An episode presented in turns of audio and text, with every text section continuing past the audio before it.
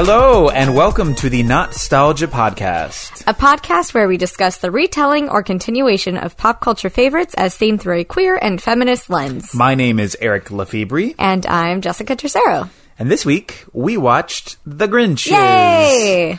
All Grinches. So we'd watched the uh, 1966 uh, How the Grinch Stole Christmas, then we watched the 2000 Jim Carrey uh, How the Grinch Stole Christmas, and then we watched the Illumination Mm-hmm. Just- Studios 2018 The Grinch. yeah, Grinch. So it was a Grinchy week.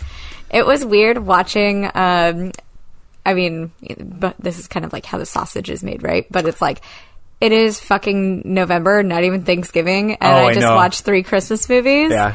And I'm I'm not one of those people that will like watch Christmas movies all year round. I know. like that's not me. so watching it before, especially not having like gotten into the holiday season at all, it's like, oh, Christmas, cool. and I was like, this feels wrong. Like this Mm-hmm. feels weird. So it was it was strange. But then once I like got into it, then I was like, okay, Yeah, it's okay, still- it- here I am. but it still worked out. I was, it was still fun because I, I remember seeing the Jim Carrey one because I came in 2000. So I was like, what, eight, Little maybe baby. ish. I know I was a little baby, and so I just remember being like, oh, I love Jim Carrey, and oh, this is great. And then yeah, rewatching it, I was like, cool, cool, yeah, yeah, still, still fine, but like not also. There's like a lot to talk about there, especially with like about that decade. Oh, like right there at that, the turn of the millennium? Yeah, like it really felt like a '90s film. you know, yeah, and yeah. so it was like a lot of the stuff that they were doing. Oh man, yeah, I have a lot to say about it. Cool. I say let's just jump in. It felt like very like, yeah, yeah. Let's jump in. I, I have a lot to say. Let's just do it. Let's go. Cool. Dope. Okay. All right, so the 1966 uh, How the Grinch Stole Christmas.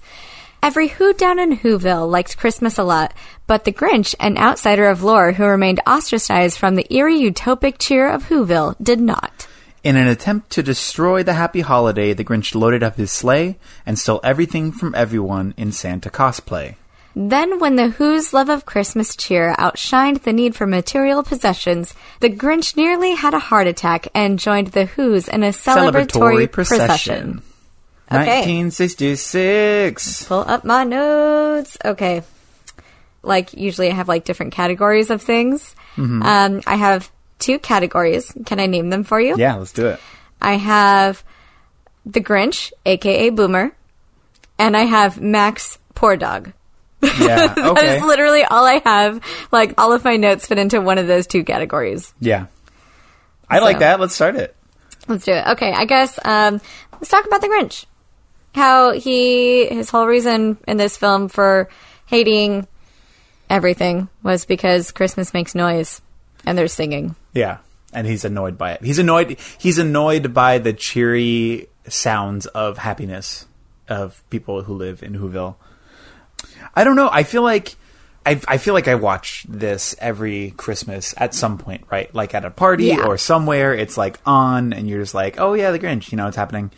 Um, I don't know. I feel like oh, just looking at it, it's just like a regular story. But I think a lot of what my lens was looking at it this time was through who Dr. Seuss was as a person. So hearing a story about this sort of disgruntled curmudgeon of a person, but also looking at it from the perspective of like this weird all white utopic society of cheer and joy and the Grinch for some reason is the only person who doesn't look like them and he's like disgruntled by it and they're just all like oh like they're more receptive to the idea of him being cheerful and being on board but at the same time I don't know, it's hard because of the different versions of this character that are vastly different from each film. The first one, it does just seem like curmudgeonly. He, the Grinch seems curmudgeonly, but it's hard to not think about the context of like uh, ostracization uh, in a way that makes it feel like he has been othered and rejected by a society that is largely uh, white presenting. Yeah. Well, it's it's really hard to tell in this because It's also so short. yeah, because it is so short and there's like there's really no character development at all. No. Right? Like there's the weakest of motivations. There's like the only other character is the dog who we just see get treated like shit all the time. Yeah, who he literally beats. Cindy Lou Who, who is just literally like this little girl that's just like, Hey, are you Santa? She's a literal two year old in this one. She just, Yeah. like walks in there and she's like, Santa? And he's like, Oh, no. I mean, yes, but also no. But also, I'm going to take your tree. But why? The light's broken. So this is like pretty much like a one man show, right? Because it was Boris Karloff Oh, who which, again- voiced the Grinch Yep. and the narrator, right? Yep. And so like he just like read this to himself basically. Yep. I mean, the narration is just verbatim the book. I Yeah. think there might be a couple things left out because they're trying to like visually create a narrative on as well as like visually create a narrative around the words of the storybook. But Yeah. I do think that it's like word for word just the book with animation. Mm-hmm. Yeah. Yeah, it's I. It was just so like, uh, and I made the mistake too. I watched the other two before I watched this one, and I completely forgot that this one was like only like twenty minutes or It was, something. yeah. It is so fucking short. So I was like, I had like all of this like in depth character analysis of like the other ones, and then I like I go here, and this is the first time where I haven't gotten like chronological order of like releases, and I was like, oh. Wow, that's boring. Yeah, I literally was like eating breakfast while I was watching it, and I had like just a couple notes. Well, because there, like you said, there's no character development. It's Yeah. You go into this world. The established villain is the Grinch. The established bystanders, or the not necessarily because like there isn't really like a hero. I guess he's more of an anti-hero in this way, where like his heart grows and he's Which sucks. learns empathy, which is wild. Yeah, Yeah. But there's nothing for him to really combat against except for the joy of them and his lack of joy. And Mm-hmm. so that sort of being like a driving force of motivation in this is the only real quote unquote character development we get. Mm-hmm. Is just the establishing and the playing back and forth of super joyous and a complete pit of despair. Well, and like it goes to like painstaking lengths to say that he's a bad guy, right? There's Mm. Yeah. like obviously like the the Grinch, you're a mean one, Yeah. right? I feel like that was half the movie was just saying this is a vile, bad, no good, gross person. And literally everything about him, right? Like, Yeah. so I, I I, have I have a boomer checklist yeah. on here, right? Yeah. First of all, the Grinch uh, song is about a boomer, right? And uh, he hates Christmas, and everybody else should too. So you should feel the same as them Yeah. because what they feel is right. Also, when he's stealing Christmas, like is this whole thing, he's not stealing Christmas. He's fucking stealing everything. Oh, like, it's not even the Christmas he stuff. He's steals like- their fucking food. He like steals he a steals- couch too at a certain point. Yeah. Like the the couch is not Christmas. Yeah, Um, like hold on. What are you doing? yeah. and like uh, taking shoes is it because their shoes are red i don't know like what you're thinking And then in my notes, I also have like he takes everything except for their house, which he'll probably take at some point too. Like when they can't afford to live there anymore, he'll just oh yeah he'll take it he's 'cause pushing them out. yeah Um. Also, like he's a landlord because I used to work with like a bunch of a bunch of boomers, and it was Uh-huh. great. Yeah. But like watching him like go and like take the very last crumb from the mouse and stuff like that, I'm like, oh yeah, that's absolutely hundred percent. Yeah. hundred percent. This is what this is. just to prove a point and like Yeah. the grinch feels justified in his belief because of some preconceived notion or some self-obsessed He took the fucking notion. light bulbs. he the light, he like took the he light took the bulbs. light bulbs. That's like, oh my god. Like, you don't need a light bulb. Yeah. What the fuck, dude? Like, You live in it's a a dollar. Yeah. Go, go. Like, you know, There's you have candles. in the it's corner. Go make it happen for yourself. Yeah, go, go do it. It's cool. like, you know, we'll wait. You know, costco sells them in bulk so you like, might have extra bucks. You can go use those on your. yeah if you have your Kohl's cash they might sell it at Kohl's also and you know that he clips it. those fucking coupons too, Yeah. like a good boomer. So absolutely you know. he's all about a deal and a steal yeah all about. yeah. So, uh, what else do we have on my boomer checklist? Oh, um, the ultimate satisfaction is that he wants to hear other people crying because Oh. he took their stuff. Like, so he literally steals all of their things, and, And then when they wake up, he like sits there and he's like. Waiting for them to cry. Like he's just so, like he just, he wants to hear other people be miserable and share in his misery. Yeah. And then when they don't, that's when he's like, what? And then that's when he deems them worthy of getting their things back because he realizes, like, uh, oh, well, you know, it's not about the iPhones and it's not about this. That's okay. You can have them now because you don't need them. Yeah. You know, like, fuck you! I so uh, one hundred percent. I think my perspective on it, watching it first, it was very much like even though yes, he is a stinky boomer and kind of a snake, he like slithers and all that stuff. It was hard for me not to ask the question. Why is he isolated? Why has he been othered? Especially when that's in direct opposition of an all-white neighborhood. Yeah. he's the only one who is not white or doesn't look like them. So the whole time I was just like, I don't know, Grinch, get it. like, go for it. Yeah, fuck them.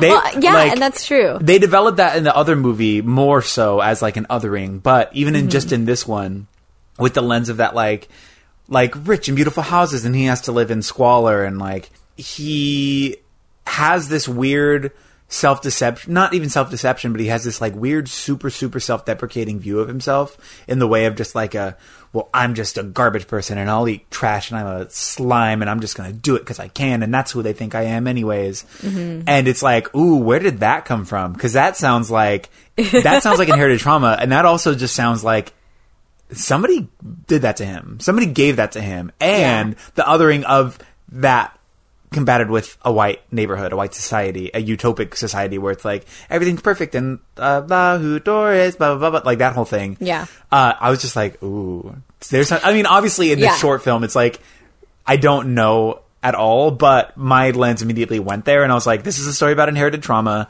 This is a story about othering. This is a story about um, uh, what is the term? White people take over an impoverished. Gentrification. Gentrification.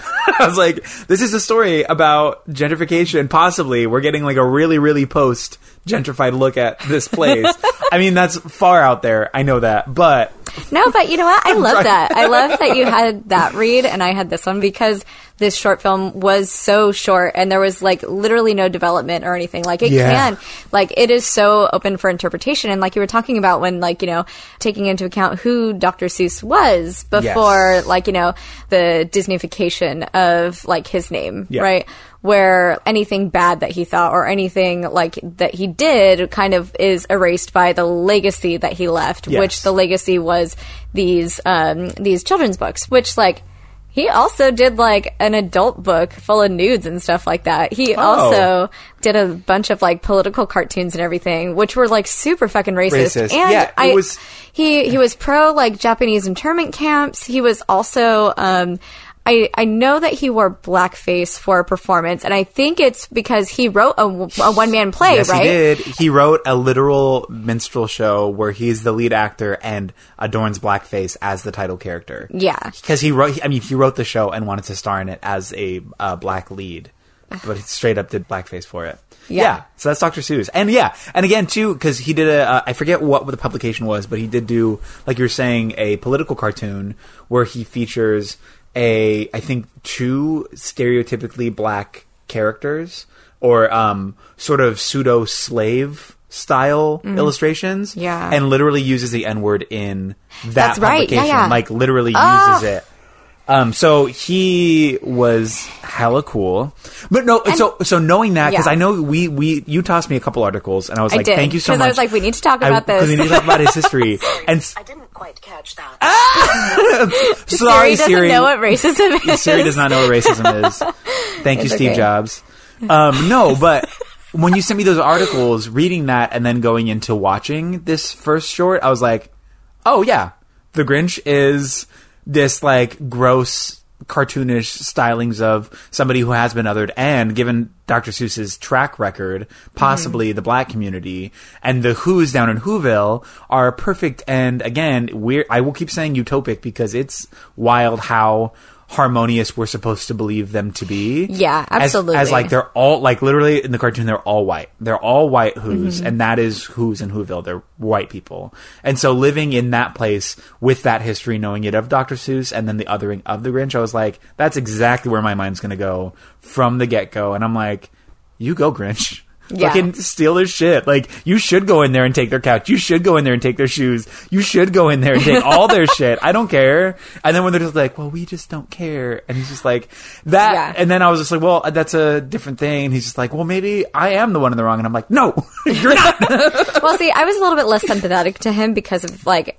I feel like if he didn't have Max, if he didn't have his dog, then I would have been way more sympathetic to that. Yeah. But like he is just a fucking asshole. Like Oh. more so than in the other any other interpretation Yeah. of uh, of this work, right? Yep. He is downright fucking abusive Yeah. to his dog, who is like there and is trying to like make him happy and trying to do all of the things because he's a good boy, you know, and like literally uses a fucking whip on him and is making him pull this thing that is like, I mean, like, yes, it's a cartoon and everything, but like, Max is just treated like fucking garbage. So because he was garbage to his dog, like, I was like, like, I, yeah, I think that's why I leaned more into like the boomer thing as opposed to like you were saying, like the othering and all of that. Because I felt like rather than it being about that, it was more about him just being a terrible person and fucking isolating himself from everybody mm. because he's an asshole. Yeah. Like super terrible toxic people, like when they just like literally push everybody out and literally make everybody feel like trash. and it's everybody else's fault. yes. Yeah. So that's why I did not. Oh, and totally because like that, my opinion there or my interpretation of it is not it, it, that perception of what's going on fully excludes the fact that he abuses animals like entirely because I think that's a whole separate conversation about like power dynamic and structure where he's felt slighted, so now he wants it's like bullies who bully because they've been bullied. That Yeah. like cyclical inherited trauma and then you traumatize or abuse others, they get that and then because of that they sort of it's like that weird vicious cycle of abuse and trauma that happens a lot um, for people or like just in general that cyclical cycle of abuse. But yeah, he was so fucked up to Max. Max is the size of a chihuahua and his sleigh is the size of that fucking Tesla Tonka truck. and he's just like, "Hey, carry it up the mountain." And uh, Max is like, "I'll try." and then like he and he the always big- tries. He always He tries. always tries. Like, He and he tries. always like he doesn't say no. Yeah, And I think a lot of it is because out of fear, like when the Grinch, the Grinch just has to look at him and he cowers like he's been hit. Yep. You know, and we, we don't see him hit Max, but we do see him like Whip whip, him, yeah. right? And we do see like all of his aggression and anything that goes wrong is taken out on Max, Mm-hmm. right? But like just when he like even looks at Max and he just like cowers away and stuff like that, it's like, you know, like, like you were saying, like perpetuating that cycle of abuse and everything. So these people like made me feel small. I'm going to make sure you feel Yeah. You mm. know, you're gonna love me. I'm gonna force you to do it, and that means I'm in control, and that means I have the power, and you have none of it. Yeah, exactly.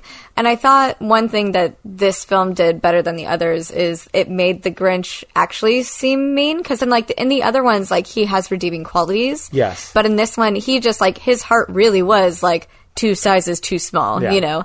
Yeah, I felt like this was just kind of like as cut and dry as you could make this character.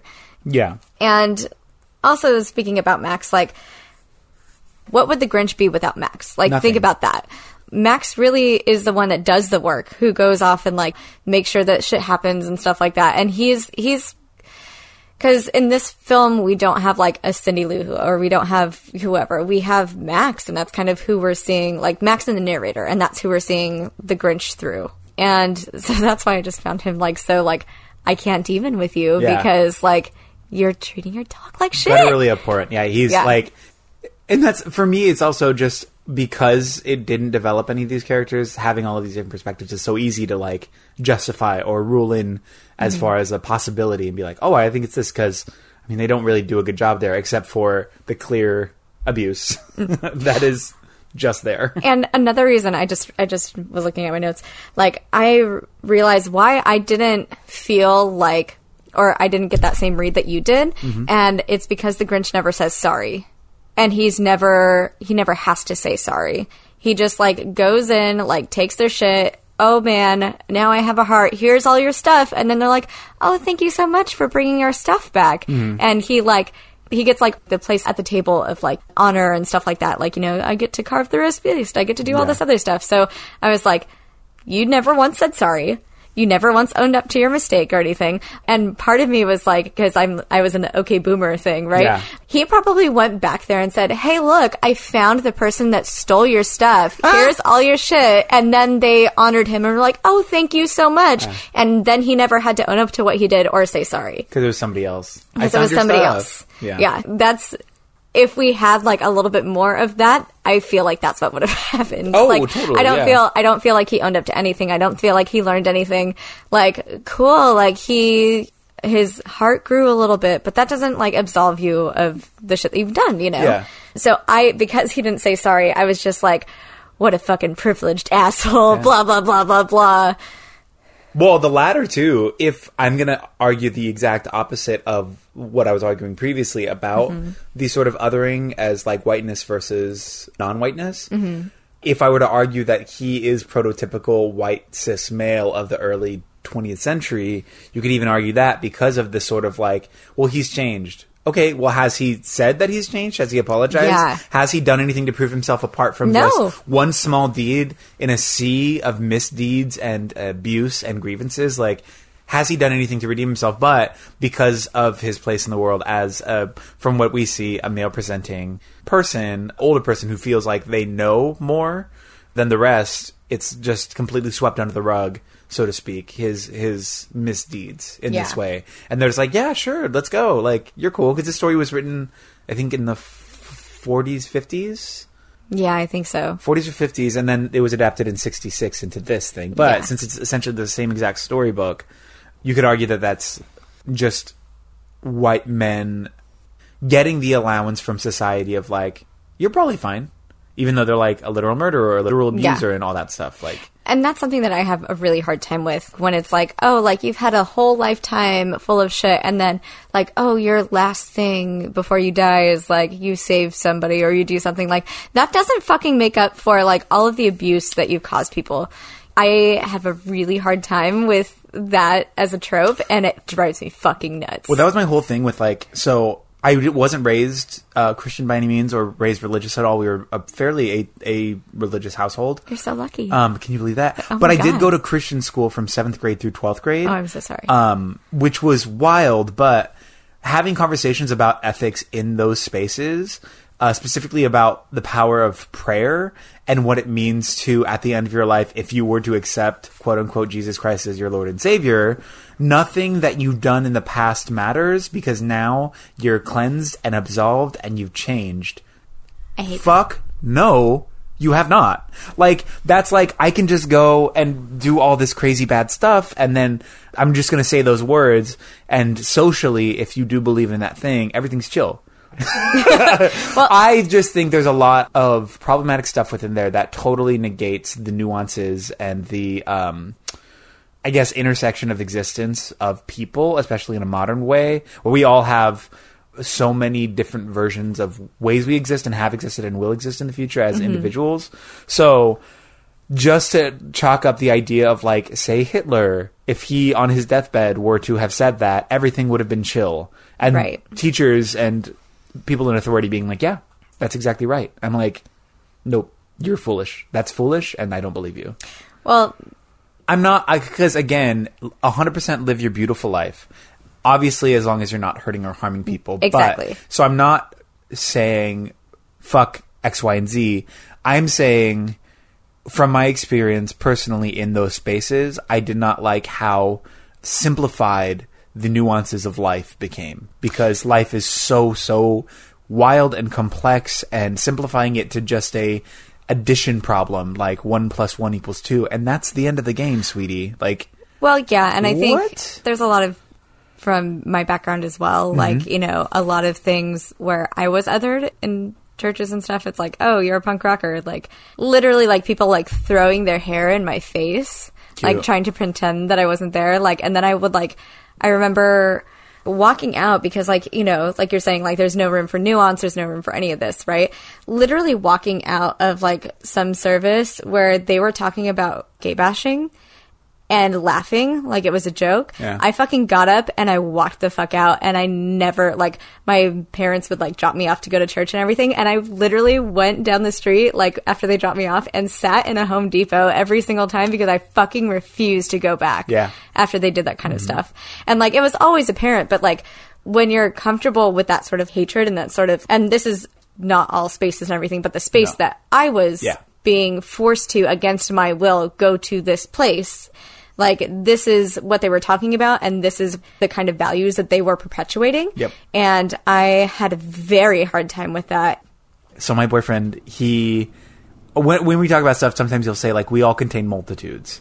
And i'm like yeah absolutely. And Oh. hearing that is so fun because it's like we cute. do. We all contain the variety and variance of um, just i mean shit that life is forever changing. We're constantly growing. We're constantly learning we contain multitudes and we're allowed on some days to be sad on some days to be happy. And like that doesn't mean that that's just who we are but it's part of that equation. And i think reducing something as ethically charged and disgraceful as something like murder in that capacity that is just fueled by hate into a way where it's like well i just accept this thing.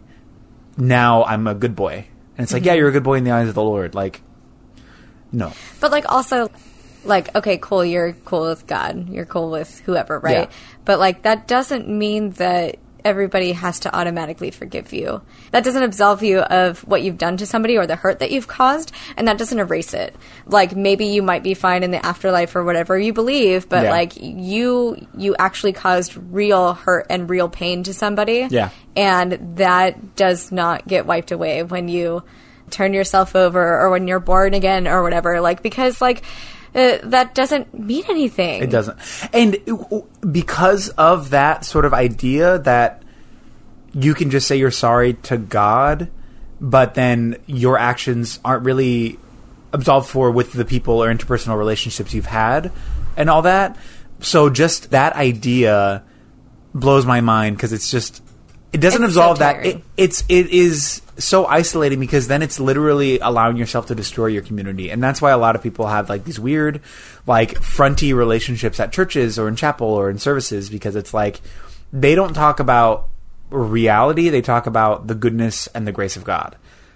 Okay, cool. That can exist, but you can also have a real conversation about homosexuality. You can have a conversation about sexual identity. You can have a conversation about social issues in your environment or in your state or how to do all those things. And you can still be a Christian if that's how you believe. And I think that that's cool. But generally, the message, especially in modern day theology of Christ centric religions, is so reductive to the point where I do think it destroys community.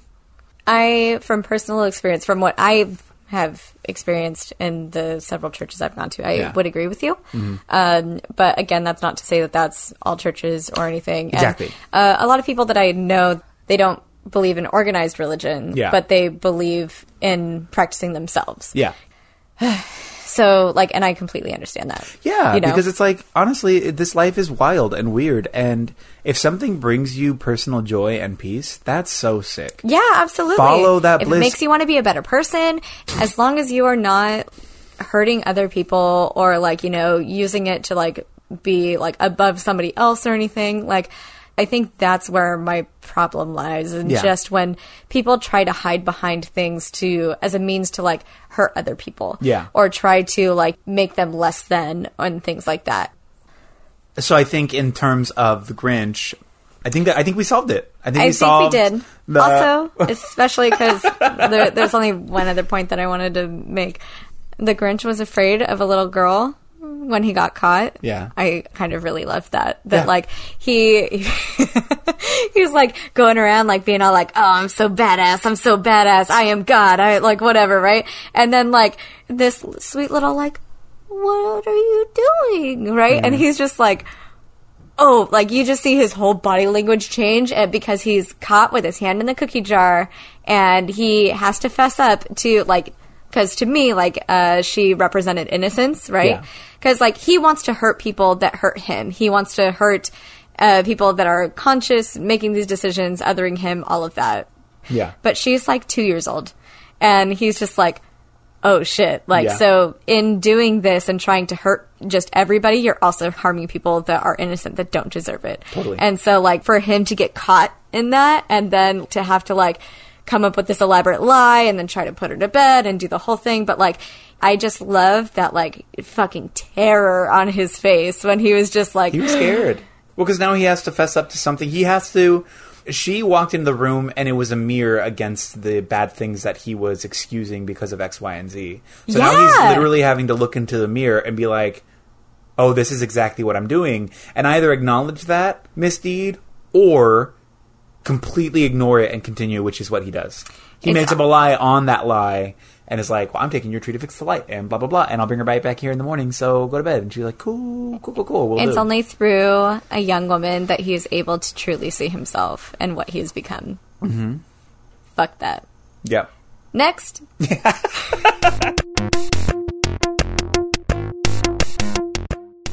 cool. So this is the 2000 Grinch with Yeah. Jim Carrey.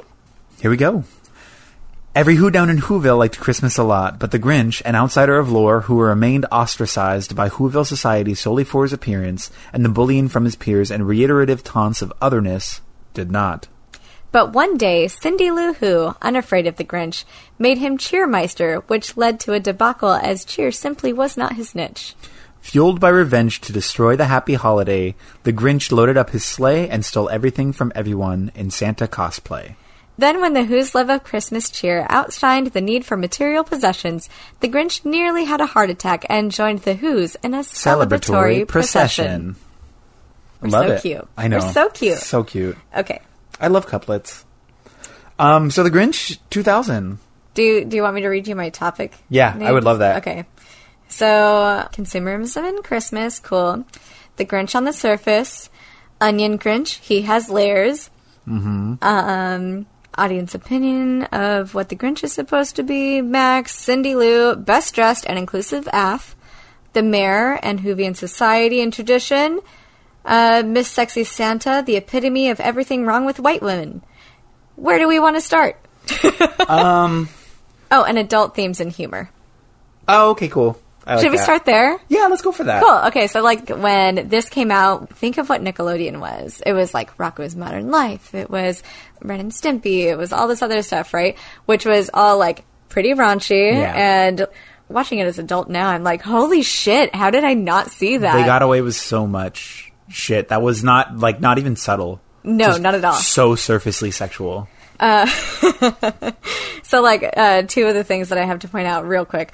The point where, like, they're talking about where the babies come from, right? Uh, and then it's like, you know, Why does he look like your boss? Yeah, yeah. like he looks like your boss. Yeah. Like, oh my like, god. Yeah, yeah. Oh man, that and then the one that like really I had to stop and I just like could not control myself was you know how like baby Grinch goes and gets like fucking caught in a tree or whatever, Yeah. right? And he's like othered from the beginning, right? Oh, because yeah. his like parasol looks all fucked up and like his basket's all janky and he gets like pushed off by this wind, you know, and like twirled around, whatever. And then he's like in this tree and nobody notices the fucking baby out there because they're at a swingers party Yep. with the keys in the fishbowl. Yep. Holy shit! Like Pretty crazy. They're off like not making babies because that's not where babies come from. No. but But they're referencing sex in every possible way. oh fuck yeah, they Yeah. are. Like man, Well, because then even the other, um, so Cindy Lou Who's parents, so Molly Shannon, I don't know her character name, and then Yeah. her dad, they have the house next door to Christine Baranski, who is quote unquote hot babe that Grinch fell in love with as a kid. She still has residual feelings. That's that whole subplot. But when So they're even putting up lights, that cannon, how sexual that light cannon was, she's like, ooh, and then just like, go, go, go, go, go, go, go, go, go, and then and even her Molly low cut like Yep. thing with like the super like oh hey Yeah. Oh, I like your lights. Wait till you see mine. And then even Molly Shannon's just like dumbfounded, and Molly Shannon's husband is also just like, oh. And then she goes to the end of the cannon at the end and like blows the smoke. She's like, Ooh, yeah. have a good night. And you're just like, wow. This is a kids movie. This is a kids movie. Yeah. Yeah, great. so on that note, there was like um, something I read where it was Jim Carrey felt really shitty about not trying to take some of those adult jokes out. he felt very uncomfortable not taking them out. Yeah, Okay. he, he felt ashamed for not trying to take them out, Oh, because of this being a quote unquote children's film. yeah, and then it. apparently Ron Howard tried to take some out, but the studio wouldn't, whatever. But like, if you're making this children's film, why are you going to add those things in there? Like, why does that need to be in there? Like, that was a choice. it was a choice. Yeah, especially like okay i get that you ad lib some stuff and if you can't not be gross like Yeah. i mean that's on you but like to have like the fishbowl scene Yeah. you know where like it's a swingers party that was a fucking choice and that was Yeah. a choice to leave that shit in yeah. I think whoever uh, wrote this was trying to write something that was establishing a quote unquote adult world of the Whovilles instead of the sort of G rated. We just exist and breathe, and we're harmonious. They're trying to. I think they were just trying to make it more of like a. It felt like they were trying to figure out the same themes of like Who Framed Roger Rabbit, where it's like an adult world but with cartoons. it, i don't know it was just so it was so wacky It was wacky. There's fucking soundtrack too. The soundtrack was wacky. It had Smash Mouth. It had all Where are you, 90 Christmas? Why can't I find you? Yeah. That gorgeous ballad. oh my god. Um, so I want to talk maybe about one of those themes. So Cindy Lou as a full, and this is gonna be a hard take, but she's straight up the punkest fucking character. Oh, she fucking she's is. she's like questioning authority at every possible moment. She's questioning capitalism. She's questioning the mistreatment of otherness or people who have been othered, like the Grinch. She's like, well, why is that? Like, Yeah. even all the adults are just like they say Grinch and everyone like freezes and pauses like oh we can't even talk about that we're not even going to talk about it and she's like why She's like, "Yeah, whatever." you're just too young and you'll never get it and like they're so afraid of having a conversation about something that makes them uncomfortable to the point where they no longer even consider the Grinch a person like when she's in the mailroom with her dad and she's asking about like why doesn't the Grinch get any mail in his mailbox the dad says the Grinch is not much of a who he's more of a what so he's taken away his personhood, and he's like, well, you know, he doesn't really exist. He's he's not a who. He's a what. He's not Yeah. a person. He's not one of us. Let Yeah, me just say, for sure, like, straight not- othering him. Yeah, he's he's Yeah. straight up just not one of us. And she's like, I And think that's he doesn't even know him either. Yeah, he doesn't know him. He's never met him. He's like he's just automatically. This is what everybody says. But what's also interesting about that too is Grinch is not his name. Oh, yeah. when because again cindy lou who punk as fuck Yeah. like queen great she goes up and she nominates um, the grinch as the cheermeister right and then the mayor goes and he's like looking through his like Whovian Christmas Bible, right? Yeah. you know, and like the 2800 commandments of Whovian whatever says, Yeah. And it was like, uh, Grinch shall be used to refer to anybody who does not have Christmas spirit or something. Like there's like a, a definition for what a Grinch is in that, and that's what they call him by. So he just accepts that as his persona and never actually, like, we don't know his name. it's a you know? slur that he's re-embraced as yes. identity. Yes, exactly. And then it's great because like she challenges his authority because she has been like they've been trying to indoctrinate her into this like since birth, right? Yeah. Oh, yeah. And so she knows this book just as well as he does, right? And so he's like, "Well, no, no, no. See right here it says this, you know, the Grinch sucks and he can never be a part of this, whatever, right? Or Grinches suck, whatever, Yeah. right? And then she's just like, yeah, but it also says this. And he's like, well, uh, and they're like going back and forth. And then eventually he just makes something up just and closes the book. And she's like, well, what page is it? And he's like, oh, uh, I lost my page. Yeah. Uh, So- but she straight up is asking him like, yeah, tell me, show me in this book where it says this because you're wrong. And He- I know you're lying. He is a cop. He is He's totally just a cop. straight up a cop. And like, so even when she's questioning the authority of the mayor, who's essentially making things up to prove his point, she's now reconsidering what Christmas means to her. So when she has that song where she's singing "Where Are You Christmas? Why Can't I, I Find You?" song I, so which is like so sweet.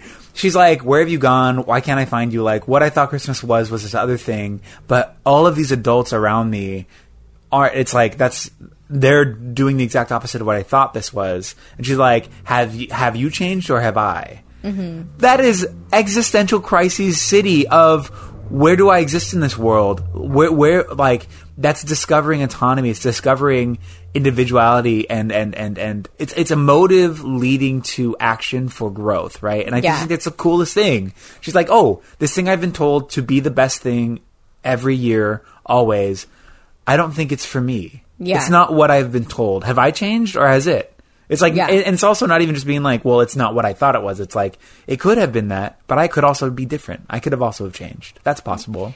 Yeah. Well, and there could be a different definition, right? Like, I mean, I think one of the big things too is she's wrestling with the definition that she grew up with, right? Where this is what Christmas is and this is what it means. And like then what it has evolved into has been like, you know, this consumerist holiday where like literally it's like everything is 99% off. Whoa! Yeah, like, for you know. literally 20 So seconds. the the holiday has become more about the shopping and about that and like not necessarily about the gift that you're giving people but just what is cheap or what you can do and like so i remember watching this like as a kid and like that resonated with me so much Yeah. because like my mom was the person that would have like the tree and like all of these presents for like the neighbor and their daughter and then this person and the blah blah blah blah blah but it would like literally be a throw blanket like not not something that meant anything but just everybody has a present to open this is what it is Yeah. but like she she would start shopping for christmas like five months in advance before like now that's a thing that everybody does right but that's what she did and like i remember like just kind of being like she would buy my gifts for other people so they're like oh thank you for this and i'm like what did i get you Oh, like yeah. I don't know, right? like and so like Christmas for me has always been like I mean just holidays in general, right? Like in a capitalist society, it is so much less about like you know the camaraderie and like the community and everything, and it's more about like what can I buy, what can I get, what can I do, like, and it's like even gift giving, like it's not joyful for a lot of people. It's just like I oh sh- I need to get something for my coworkers. Mm-hmm. God damn it! And it's like it's this chore, but we still celebrate it like this. Like people go out in Santa hats, and it's just like. Uh, like being a kid, having my own existential crisis about all of this, and seeing this, I was just like, preach. Like, yes, it felt like so much of the media at the time for kids, where it was like the kids were questioning what the adults were doing, and we were the voice of reason, you know. And so that's that's how it felt. Yeah. And you know, like, and I love that she's she gets validation in this film, like on so many different levels, and because that wasn't something that a lot of us were going to get, you know. Yeah. So we like seeing somebody get it was like, fuck yeah. But also seeing a character not only get it, but have the confidence to go for it. In, in such a fearless, A young woman, like- too. Yeah, she's Like- like, not more than nine or ten, and she's just like, "Well, why can't we do this?" And like, "Cause you can't." She's like, "Well, okay, I'm gonna." And then she goes to his house and just like walks, and she's like, "Hi." He's like, "Why are you here?" Uh, well, I wanted to invite you to this thing. You're not afraid of me? No. And he tries to scare her to be like, "You don't belong here," and she's like, "That might be true." but I would like to invite you at least, or at least talk with you about coming to this thing because I think you deserve better. Yeah. I think you deserve a better chance. I don't think people are listening to you, and I want to listen to you. So if you want that, you're welcome to it, but you also don't have to. It's up to you. I just want to at least extend. I just want to open the door at least to give more than this community has ever given to you in your mm-hmm. entire existence. And what a great narrative. Like Yeah. just what a strong thing for them to come out and just like, okay, this is this is who we want Cindy to be. Yeah. I I love that. Love that so much. Because so many of the adults were just so tiring and so boring and like a lot of the Grinch's like narrative was because of like, you know, all of these old world views and all of this other stuff, you know, like so she's supposed to represent the new generation and just like you don't have to do this to yourself. Like th- it doesn't have to be this way, and I'm going to show you. Yeah. and it's fine. Mm-hmm. Like it's not even a big deal. It's cool. I love that. Yeah. Yeah, I think that's so cool. And it's just she she was for me the best part. I had a lot of issues. With anything with Cindy or with No, film? Cindy, I'm saying Cindy is the Okay. best part. Yeah. I think her character was well thought out, it was well crafted, and I think her placement within the narrative is so important to why I like this movie. Mm-hmm. Because of the reiteration of questioning ideals or questioning authority. Because I'm like, Yeah. yeah, fucking, you should. Like, think for yourself. You should come up with your own ideas.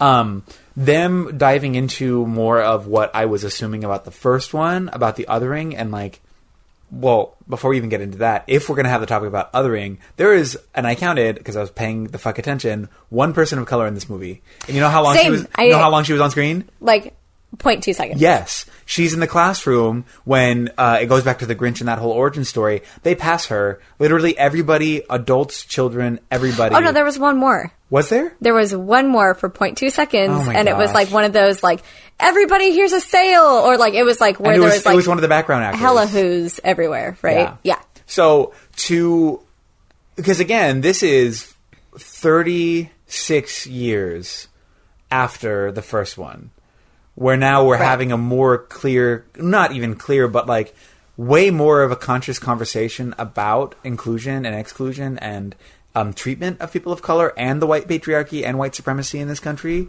yeah, So for a story that is so or feels so clearly about othering and about ostracization on appearance alone, the fact that them using that narrative in this movie and not casting, I guess, any people of color, it just it's weird to me because even that as a choice to direct a narrative about this seems like it's proving its own point about exclusion. Yeah, you know?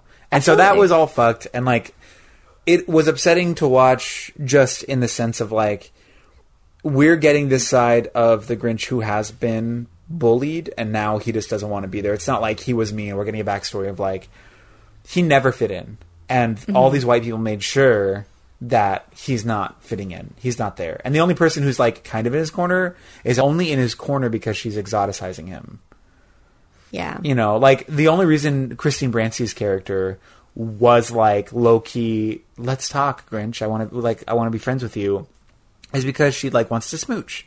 She wants to kiss. She like has a big old crush, and that's the only reason. And it's just exotifying an other, right? It's just, which is its own whole thing. But yeah. yeah, Well, and the other thing too is like, you know, she was like, like you were saying, exoticizing him, and so that's that's something that I hate is like, then it's like, oh, but she likes him. No, no, no, No. right? Yeah. She doesn't know anything about him. She's never like been able to hang out, and so. Or like she never allowed herself to do that. So Yeah. then she exoticized him, but when it came time for like when he really needs somebody to stick up for him or to be in his corner, she's not there. she wasn't there Nope. because she was afraid of being othered herself. Yep.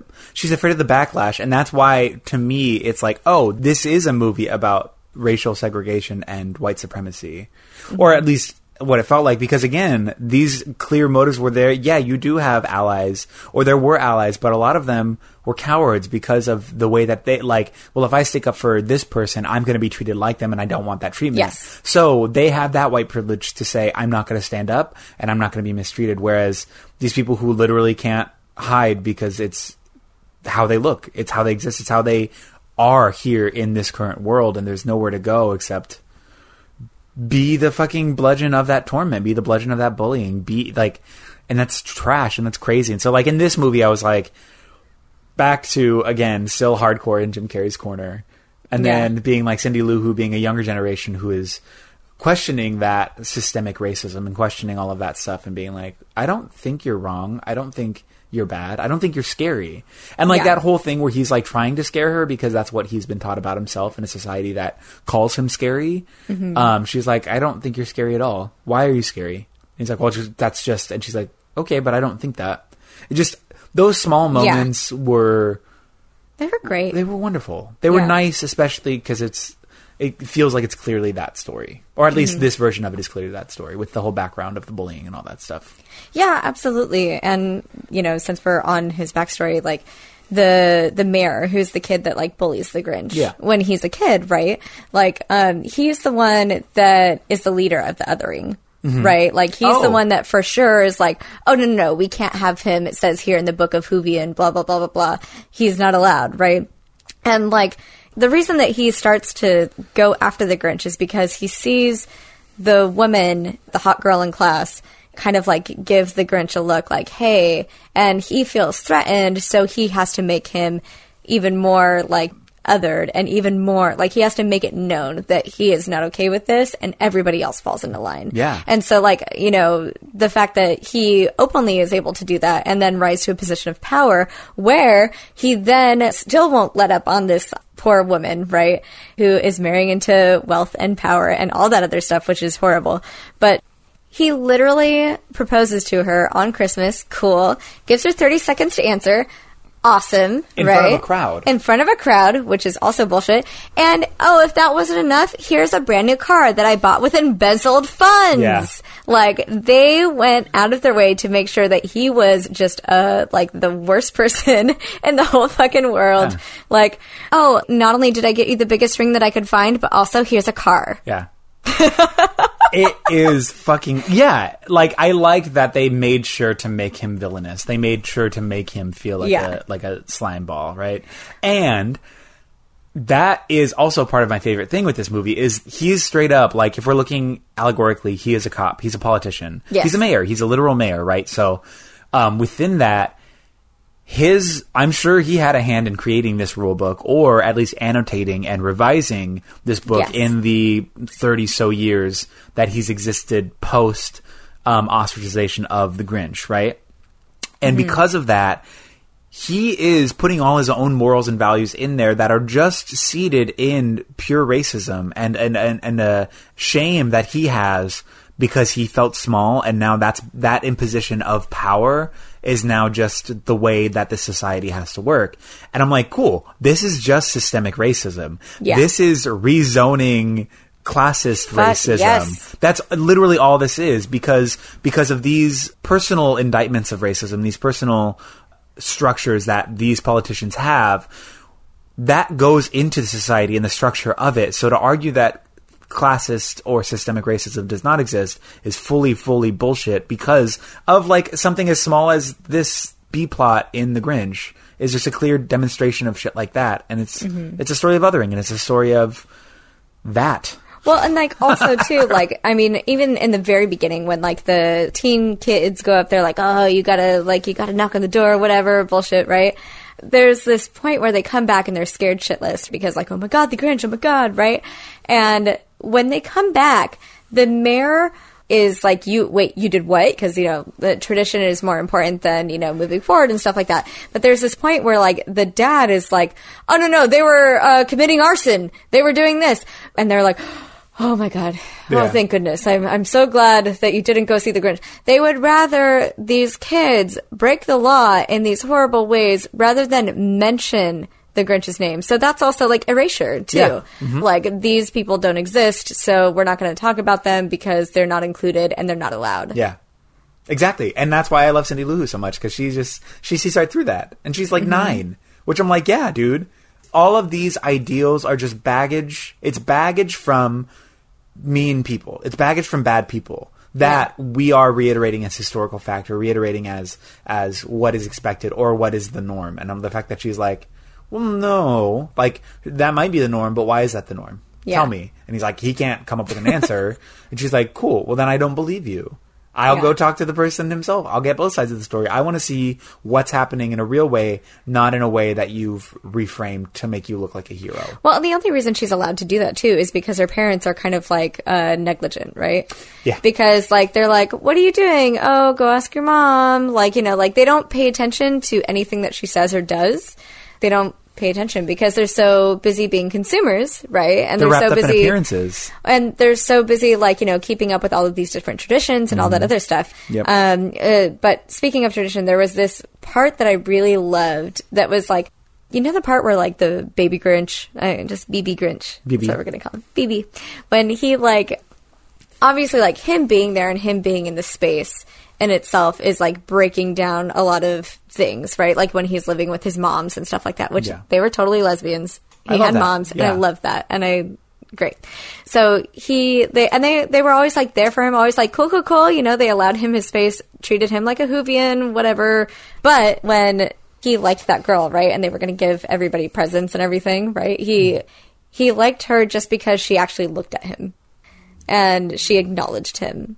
So he goes home and he takes all of these family heirlooms and he's just like, whatever, and literally smashes them, fuck tradition, fuck all of that, right? Smashes them and then takes the best parts of them that he likes and creates something new for himself to express himself. And I thought that was like, I, I'm sure that they did not intend that, but I fucking love I love that it too. Building something out of something that means like yeah, and not being afraid to destroy, like you know, destroy something no matter how long it's been around, Yeah. you know. And it doesn't mean that the whole thing is trash. You can just like take like these little bits and pieces and then like discard the rest. Yeah. Like the good bits that feel good, you Yeah. can still have those. That's fine, but like think about it and then cut them out of the equation. Cut cut those moments and cut those pieces and write a new story. Write a new frame of mind. Write a new anything. Anything Isn't away from this old tradition. Yeah. And like when he went to, he was going to go give her the thing. That's when he got torn down. Yep. When he was trying to break tradition and break out of all of that because he looked different. Yeah. And she gave him presents and he gave her presents. Mm-hmm. P R E S C E N T. Ah! So like essentially saw him in a way that wasn't somebody like she just saw Yeah. him and not like the fact that he didn't look like everybody else and he wanted to give her so presence versus presence I, think that's I love so- that. That's fun. It's so cute. I do want to go back to the lesbian relationship Yes, please. because this is something that uh, a lot of films did, especially in like the '90s and stuff, when gay characters were starting to become more of a DF storyline in Yeah. a lot of films, where it's like inclusion but not really, because it's never explicit. There's an implication of like they live together, but they could be sisters. They look similar enough that like there's an implication of a queer relationship if you think about it, but it's never actualized. It's never uh, visualized. It's never um, given any more clout than the assumption of maybe. And so that's that sort of D plus work of inclusion for queer characters, which a lot, just like so many movies and television shows have done that, where it's Yeah. they're gay but they're not, Especially in that time too, Yes, and especially exactly. because it was a children's story, right? So there was like, oh, they'd rather I mean, talk about like how dare you straight up fucking than talk about two uh, There's- ladies. They'd kissing. rather talk about swingers. Yeah. like they'd rather like which do is like all of that. sick, and I'm on board for that kind of poly Sure, type yeah. lifestyle. But in this case, that is more acceptable than any resemblance of a non-hetero binary relationship. And I hate that they just didn't come out and say it. Like, I, and Yeah. that's something that like watching a lot of this stuff, like, and going back with this lens and like you know all of that. Now that I'm not a kid watching this stuff, I'm like, it is so subtle and it is so like under the table, right? Like you can't like you have to infer so much in order f- to allow these characters to Yeah. exist, mm-hmm. and that's shitty. It is shitty. And like look at even everyone is getting this like baby in a fancy little carriage and then the quote unquote queer couple gets the tattered sort of like not to say that he is tattered but like we're seeing a visual representation of poverty. Yeah, The Grinch is from what we're being explained to is visually poor.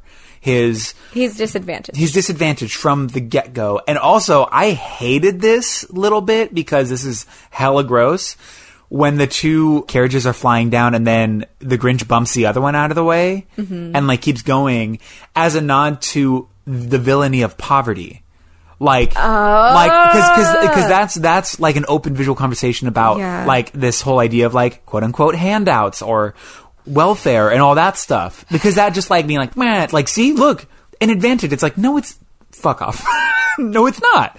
I'm getting And so mad. So that that small moment, even though it was just a small moment, I mean, again, like you're saying, like we're talking about, everything is a choice. Everything is intentional, and that they literally had to CGI this moment and like make it into the movie Well, as like a fun little like ooh, and it's not a ooh. It is a visual representation of the demonization of class, the demonization of Yeah. poverty. Well, and I think a lot of that too is like because it was probably all white men in this room writing the script or making these choices, right? Yeah. They saw it and were like, "Oh, this will be fun."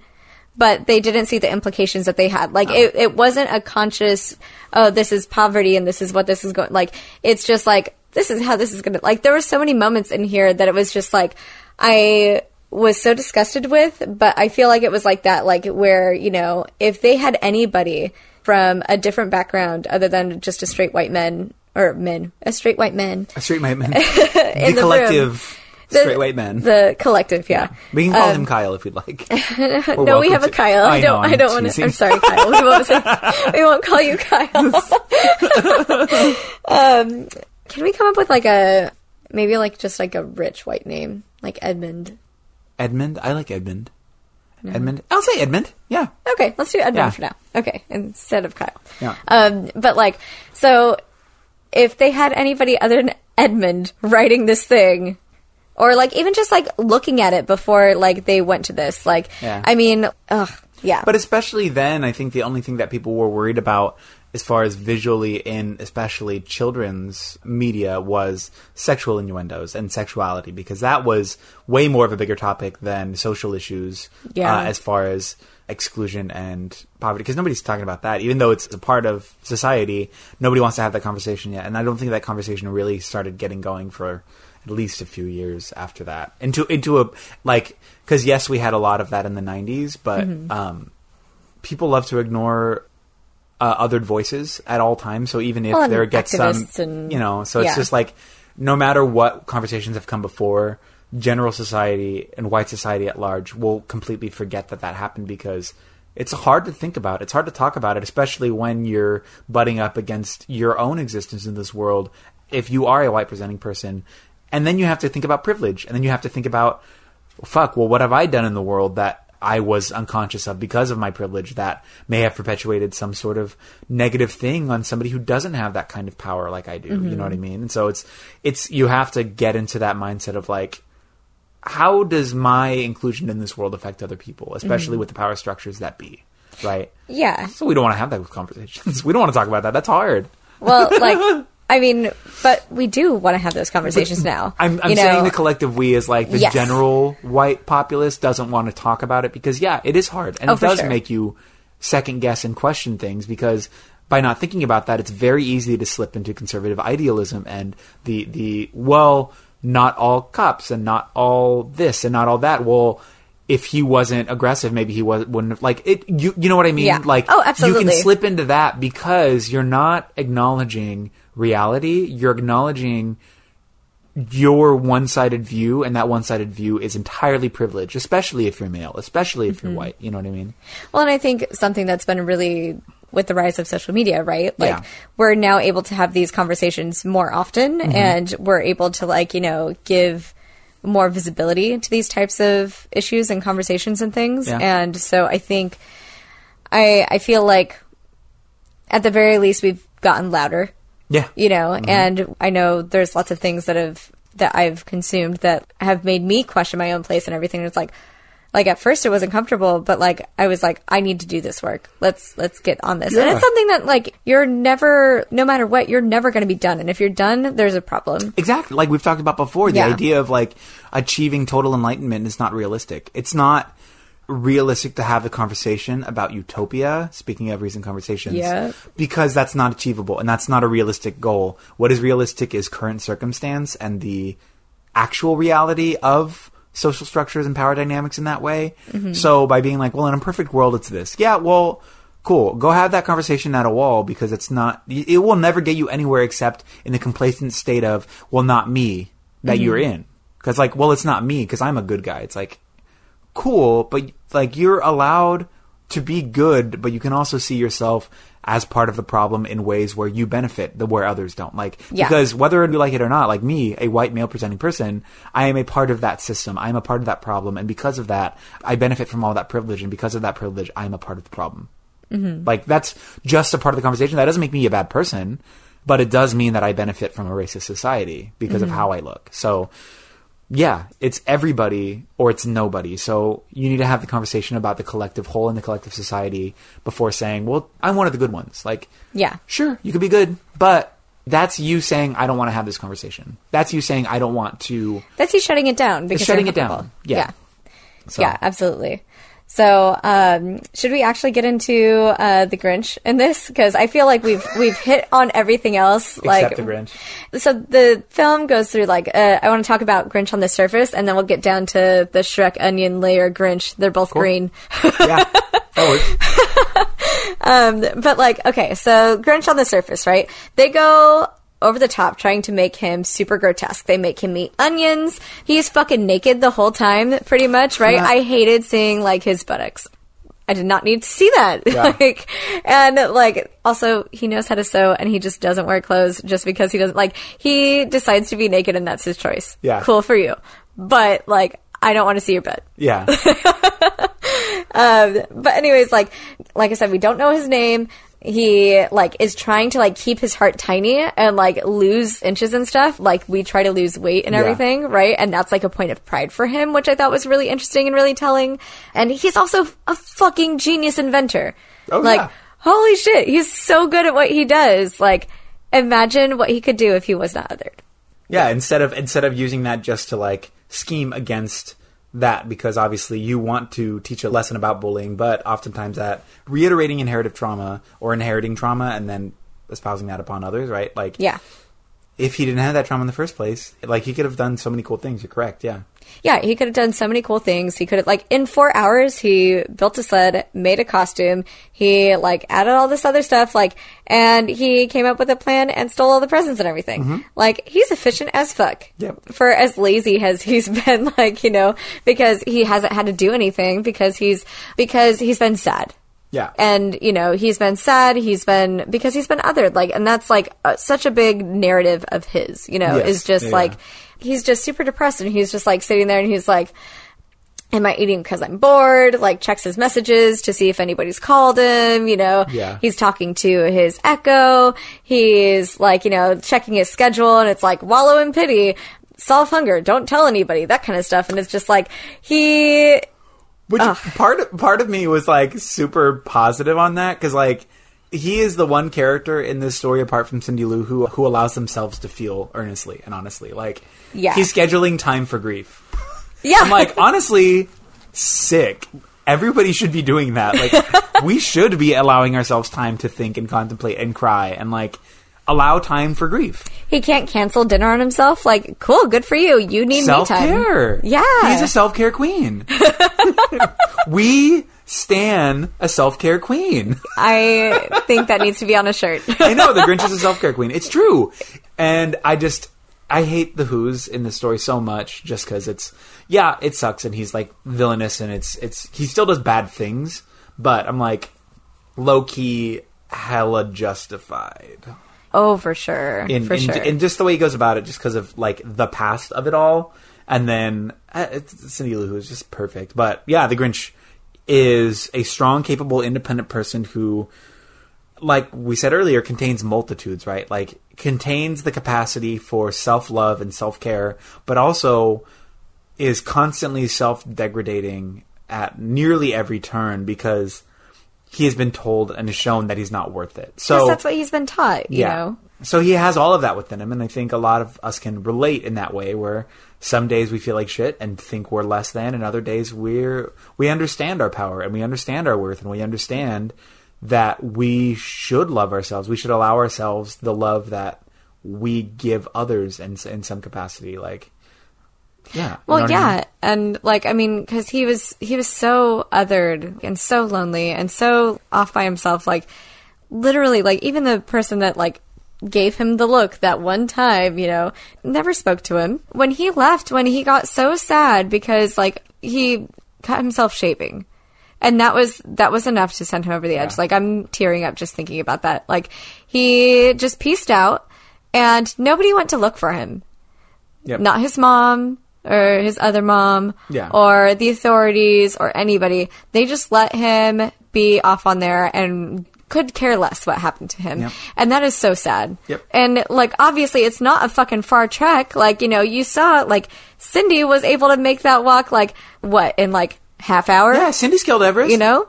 it's not that she's hard. like chill whatever like and she's just like hey cool like and that when she goes up to him that's like the very first time that he's been seen in a long time. And that's why he freaks out. And that's why he's just like like ah go know what to away do, you know? yeah. because when when you're so used to being alone and like sad like it is so jarring for somebody to come up and be like hey what's up? It's like do you do, get out of here. Or to actually be inquisitive onto who you are or as to how you exist like to actually ask questions that aren't just surface and just be Oh like my God, yeah. how are you doing like even just a phrase like that for somebody who hasn't been asked that in like 20 years jarring as fuck i 100% empathize with his reaction with his Yeah. like i'm scary please go away like I'm not doing this. And she's like, well, the open the invitation's open. He's like, okay, bye, and then like lever down, go home, stop talking to me. No, like you Yeah. don't get it. You don't get that I'm trash. You don't get that I'm not worth it. So you misunderstand. They all get it, and you don't. Yeah, you need to go talk to them. Yeah. And then And she refuses, and I love that. Yeah, I'm like, she's so persistent. ah, so sick. she's so lovely. Yeah, but Yeah, I really liked that she she did that and that she kept doing that. And he also, at his core, like even though like he's a bad guy, Mm-hmm. right? He's quoting, and I'm doing air quotes. You can't see it, but I'm bad guy, right? Yeah. Deep down, he just wants people to be sad, and he wants them to be depressed, and Yep. he wants to hurt them emotionally in the same way that he's been hurt. But he does not want to physically hurt anybody, and he does not want anybody to die or come to any harm. No. Like so, and that's why when we see Cindy, like you know, their interaction in the mailroom, right, and then she like is in the present sort of thing, and he's like, "All right," uh," and then he's like, "I can't do that. I can't do that." Like he's like, "I'll give you a pink slip and like make you think your life is ruined." That's super tight. Yeah. but I can't hurt somebody else. Yeah, exactly. Because what like the eviction notice, the pink slips, the jury duty, jury duty, that Yeah. whole thing. That's like that's more of a nuisance situation. Like, and they're also Yeah. not real. Like, it's obviously Exactly. fake letters. It's to scare the people. It's to do small slights against these people that are not damaging, but to him a sense of self justice. Mm-hmm. Um, that doesn't. That's not to excuse the behavior by any means, because I still think that a lot of the shit that he did is wrong, but if we're being realistic about the circumstance of his character, I will say that some of that shit is justified. Yeah. Like un- until they have a bigger conversation about the treatment of him, yeah, own It's your, understandable. Own your power. Yeah. come into it. Show them that you're worth it. Show them that like, show them that they've done wrong in a big way. Mm-hmm. That they've essentially ruined your life. Like, own that power. Own that strength. Well, and I think that that's something that they they did really well is they created they gave so much nuance to this character to where it's like yes he's doing really fucked up things, Yeah. but at the same time like you can understand like I I found his character like there were moments that like you know when I compartmentalize it and be like okay there's this part and this part and this part like I really loved these parts I really hated these parts but when you look at it like the the pieces of him all together it doesn't make sense Yeah. like I was looking at it and it was like, okay, so he's at the core of him, he's a sad boy, right? Yeah. Because like the way that the film frames this, because like we're doing a lot of inferring about like othering and all this other stuff because of race and because of class and all of that. Mm-hmm. But what the film presents to us is he othered himself because of a girl. Mm-hmm. So that sucks. So that's what we saw is like, oh, he liked a girl and it didn't work out, so he pieced out, you Yeah. know, and he was made fun of. Um, but then at the same time, he's supposed to be a good guy because he sees through capitalism. it is nuts that this character who we're supposed to see as a villain um i mean he's just a product of the environment at which is so so so uh far behind in acceptance that we as an audience are supposed to be like oh yeah no he is a villain it's like no No. except for the segue glimpse into uh cindy lou who's mentality but i like this movie I like this movie too. It was Like I, I loved yeah. how like cartoony it was. Like Yeah. you know the the first one was drawn by Chuck Jones, I think, right? Like the 1966 one, and then this one felt it felt like it kind of felt like you know when they like started bringing Batman and stuff like that to like live action and everything. And I Oh, loved yes. that. I loved that it was a little bit zany. I loved that it was this. I thought it was well done. I agree. Yeah, I thought it was well done.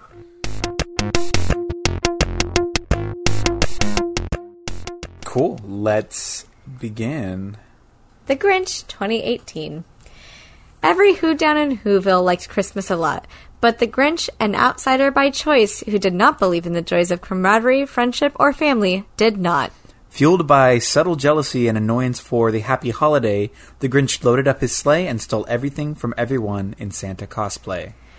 Then, when the Who's love of Christmas cheer outshined the need for material possessions, the Grinch nearly had a heart attack and joined the Who's in a celebratory, procession. I almost said profession. Profession. Celebratory profession. in a celebratory profession. I mean, it could be like work. it's cool. It's like Christmas Town or whatever, kind of. Yeah. um, I want to just start by saying that this version of the Grinch story is my favorite one to date. I mean, there's there are still certain things we can talk about for sure, but like this movie does so well in portraying this character, not only as just like somebody who does contain multitudes, but somebody who is human, somebody who is messy, but also real in a way that doesn't feel like a villain, doesn't feel villainous, doesn't feel treacherous. It just feels very like, yeah, this is happening in whatever.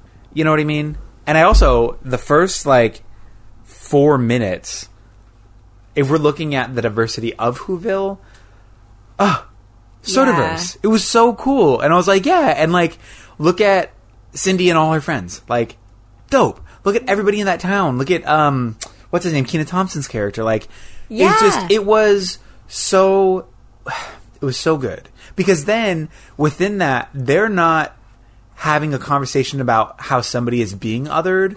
They are having a conversation about reclusive behavior and sort Yes. of not necessarily othering yourself, but withdrawing from society in a way that isn't.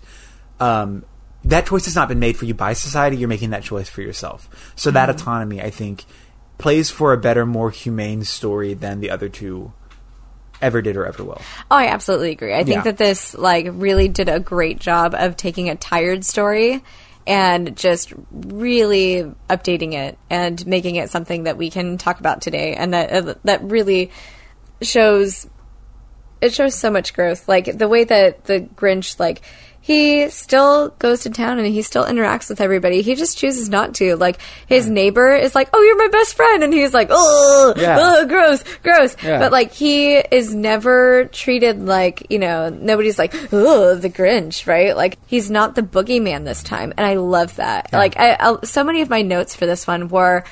This isn't like this this time. This is how it is, and I love this. Yeah, truly. Like, and I didn't take a lot of notes for this one just because I really thoroughly enjoyed it so yeah. much. Like, it was my first time watching it. Like, and Mm-hmm. I didn't go see it in theaters or anything because I was like, all right, cool, whatever, another Grinch story. Same. Fine. Why I don't need to see this. Yeah. That's exactly how I felt. I was And like, I, why? No. Pleasantly surprised. Same. So, and also this world was just so much more magical than the others too. Yeah. You know, like, I mean, there's the classic one, which is like pretty shallow. Then the other one was like mostly like just consumerism and stuff like that, you know. But this was a good blending of both of those it was worlds. so good yeah.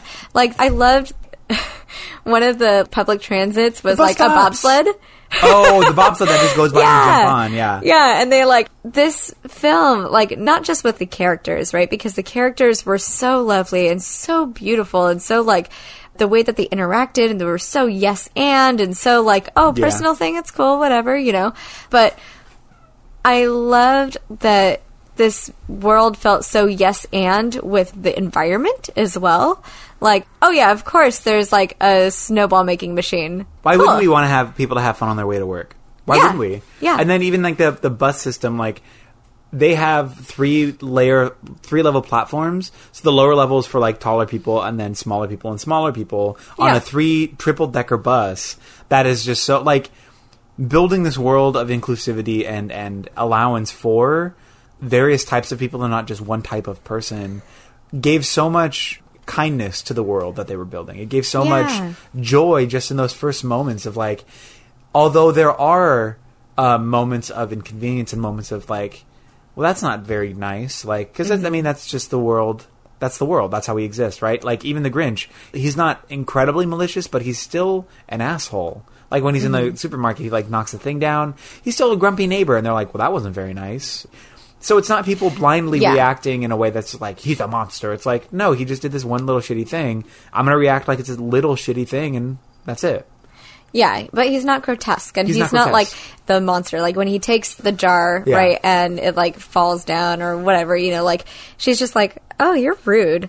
Like, Yeah. but she doesn't know him as like, "Oh God, oh so God, scared." oh my God, Yeah. oh my God, get out of here!" You know, It's not Um, by how he looks; it's by it's about his actions. yeah, And so people's negative responses are simply based on actions. And I think Yeah. that in this world, because of the kindness they give to their characters, uh, representation or or existence based on what you look like isn't a problem here. In in a way that we see, obviously, because like again, Yeah. people are nuanced, and I'm sure racism and that kind of shit still does exist. But in a world where it does feel like inclusion is thoughtful and the conversation about privilege has been considered.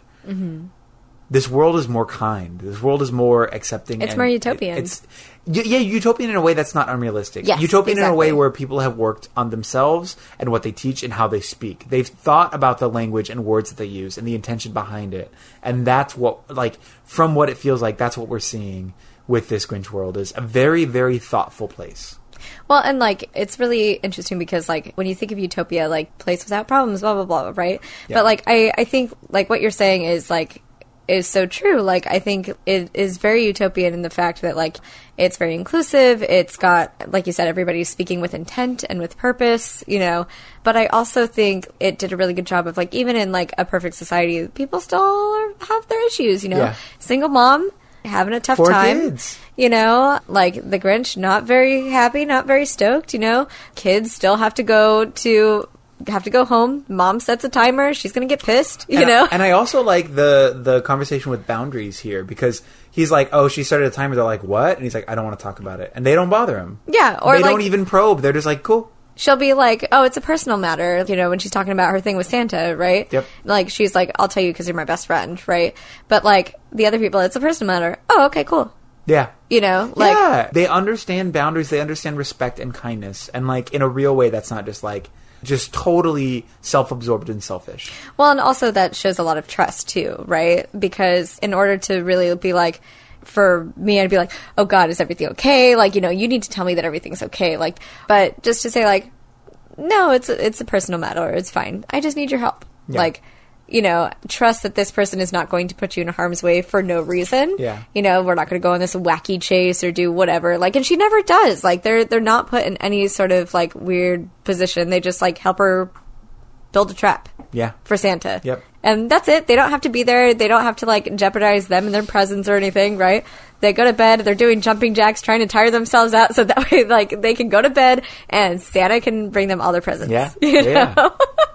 and that's it's also sweet to know that like even the idea of like setting a trap can seem malicious and seem gross but with the understanding that the reason she's doing this is to ask Santa she doesn't want anything material she wants him to help her mom because she's like my mom works so hard my mom works all night comes home and takes care of us during the day she doesn't sleep she is, is not assuming anything, but she's like, I think she pretends to be happy. How can we make her or give her the time and the rest she deserves because she's been such a good mom? Like, how do we do that? And that's that's the thing she wants to ask Santa. Like, Yeah. how sick is that? That's so cool. Like, acknowledging that kind of effort, especially with somebody and Rashida Jones. Ugh, love, I love love her. Rashida Jones. Love her. So like her being the mom and like she is so kind and she like even on say a night off they go to the tree lighting ceremony. She still probably hasn't slept because she's a nurse. Mm-hmm. So she is on her day off being like, yeah, let's go to this cool thing. Even though I'm sure her first thing she wants to do is sleep. You know what I mean? Yeah. So it's really nice to see that and that becoming the main plot point and her uh, Cindy Lou Who's interactions with the Grinch are based around this idea of wanting more for a loved one. Not even for themselves. It's the thoughtfulness of of recognizing recognizing effort and recognizing goodness and saying I want to recognize that goodness for this other person. How do we how do we do that and how do we give them the moment of like you work so hard for so many people. How do we do to you the same kindness you do to others? And again, they made Cindy Lou Who like the best character Yeah. in this film, Which we love. right? Yeah. which is great again, you know, and like, uh, God, like the world that they built around her and her friends, like their magical little hideouts. You oh, know? the tree fort is so cute. and, and like they go in the middle of the carousel, right? Yeah. And then like when they're talking about, okay, how are we going to trap Santa? And they have like the most sweet, gentle, like but totally believable. Like this is what I would come up with if Yeah. I were like six years old. Yep. Gonna trap Santa. Gotta help my mom. You know, it was just the care that they took in that, and it wasn't like, and I. I really appreciate that because I think like going back to like 90s and stuff like that, right? That's when we got big, crazy, elaborate things like Home Alone. It's going to be the like craziest, most wackiest, blah, blah, blah. You know, you have like Parent Trap or like all these children's schemes that are just so fucking wild and elaborate and everything, right?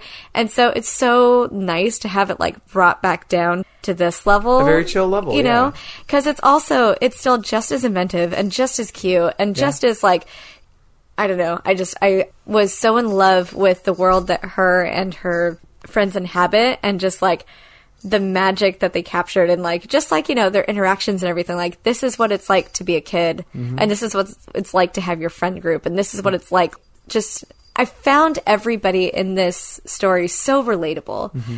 like even even the Grinch, like he had a tough week and he just binge ate everything because, dude, I love to- it. That's what I do. Yeah. Because he's like, I didn't binge, binge eat that much, and it's him with like a mountain of spaghetti, and then him just like shoveling cereal and milk into his mouth. And so, getting even into the Grinch's character, the gentleness of this character, even though a little malicious at times, I loved how they wrote that in. He's a little bossy, but like the way he treats Max in this, compared Oh my god! compared to the others is just eons above. Like, yes, he makes Max do like breakfast and the coffee thing, and like, but he'll always say like, "Hey, let's go," instead of like, "Why are you not following me?" It's never a negative. It's just like a, "Hey, let's go over here and do this," and Well, Max um, is like, "Cool." Even the one time when like somebody else does the coffee for, like, what are you doing? That's my job. You Yeah. know, like it's like it's like a partnership that they have. You know, it's like they are actual best friends, and one cannot exist without the other. Yeah. You know, and they're like, even though he can be like, uh, I think. Rather than being mean, they just made him a little bit dismissive of Max's Yes, feelings, you know? yes. Like when he's like, What are we gonna do? Let's go play all by myself on the organ. And then Yeah. like he's And he's trying to play the drums. He's so Oh, my cute. Oh, with his cute little faux hawk and This that is like, like, little butt bop on the snare. Yeah. like, this is the cutest thing I've ever seen. Yeah. oh my god. I loved that. I love that so much. And like even going to play chess, even though he's like cheating uh, with Max, it's still it's it still feels like a friendship, Yeah. and not just an ownership situation. Yeah, which absolutely. I absolutely loved. And like even if we get into the conversation with Fred, where like they go to try to find reindeer for the sleigh because he's not making Max do all the work. Yes. Who would have thought? That's crazy. We're having that conversation. Like, you're obviously too small, and I'm not going to force you to do that. Let's go find reindeer who are bigger, who would more easily be able to do this. Maybe forcing reindeer may not necessarily be the coolest thing, but in this world, we're at least having a conversation about, like, hey, I get it. Yeah. I'm not going to make you do that. Let's go figure it out. And they find Fred. And Fred is the cutest. So great. To the point where, like, he's the one who goes and does the coffee thing, and Max is like, what? And then later they're going to bed, and Max is like puppy dog Oh eyes on the bed, and Oh he's my like, God. I'm sorry, Max, you have your bed. This is my bed. You gotta stay there. And then Fred comes over and he's like, Oh, you taught him puppy dog eyes? Well, shit. And now they're both doing puppy dog eyes, and he's like, Okay, you guys can get up here. That's fine.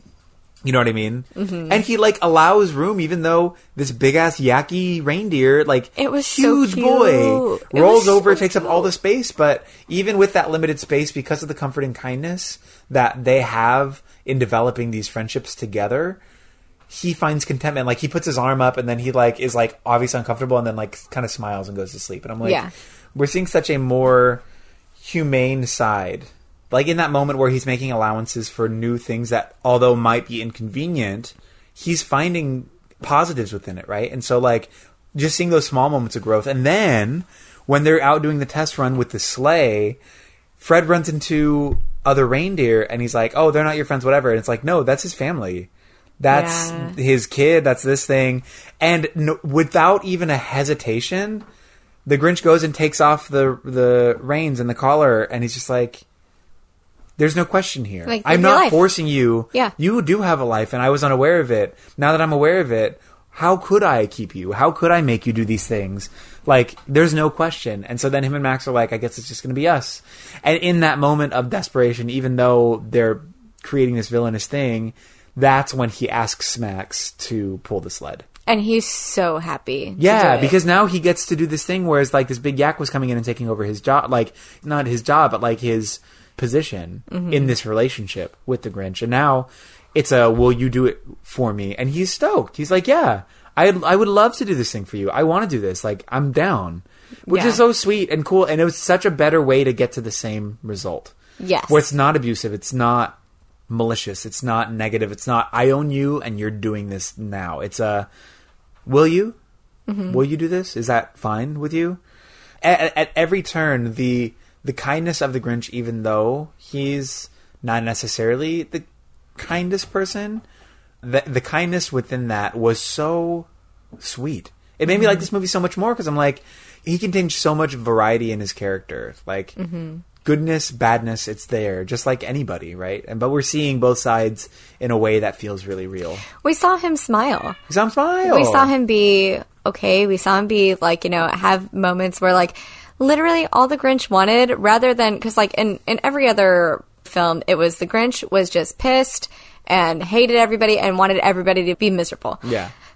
All he wanted was just to like chill with Max. He didn't want to like hang out with anybody else. He like he had no ill will towards anybody. You No. know, like he he was just kind of like a trickster. That's it. Yeah. You know, and I like you're saying, like I really love that. Like when presented with these new things, like he was just like, "Oh, absolutely not. Please go with your family." Like, Yeah. oh, like you know.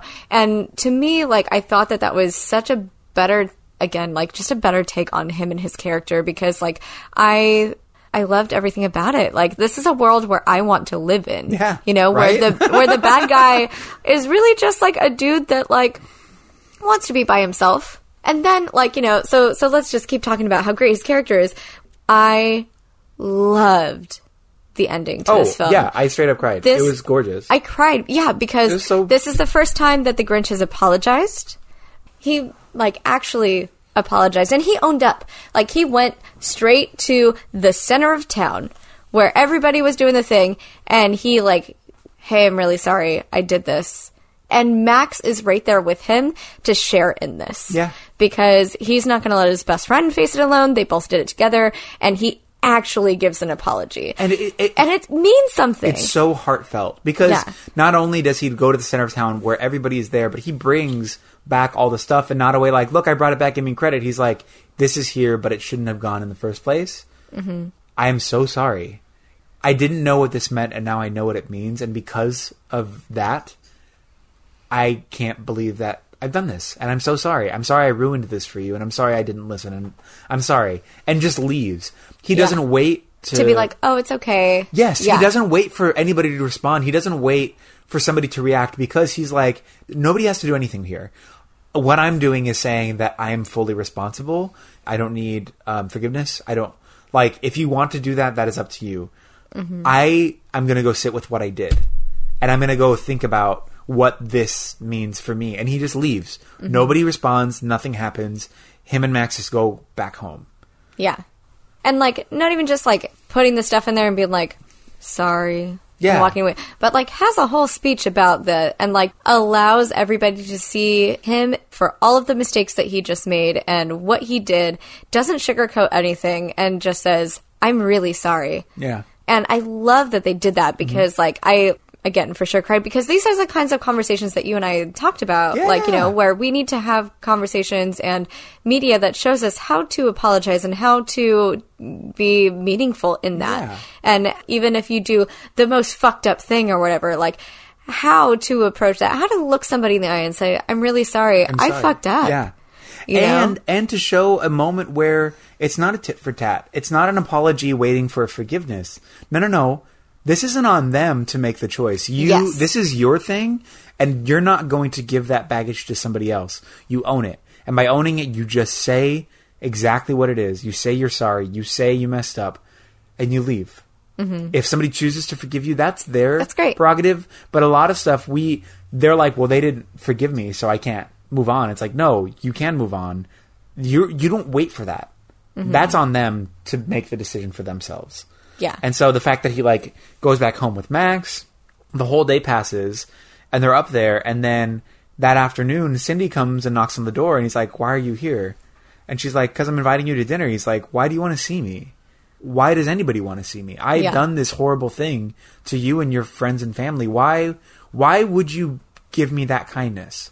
Mm-hmm. Why would you do that?" And she said, well, we don't want anybody to be alone on Christmas.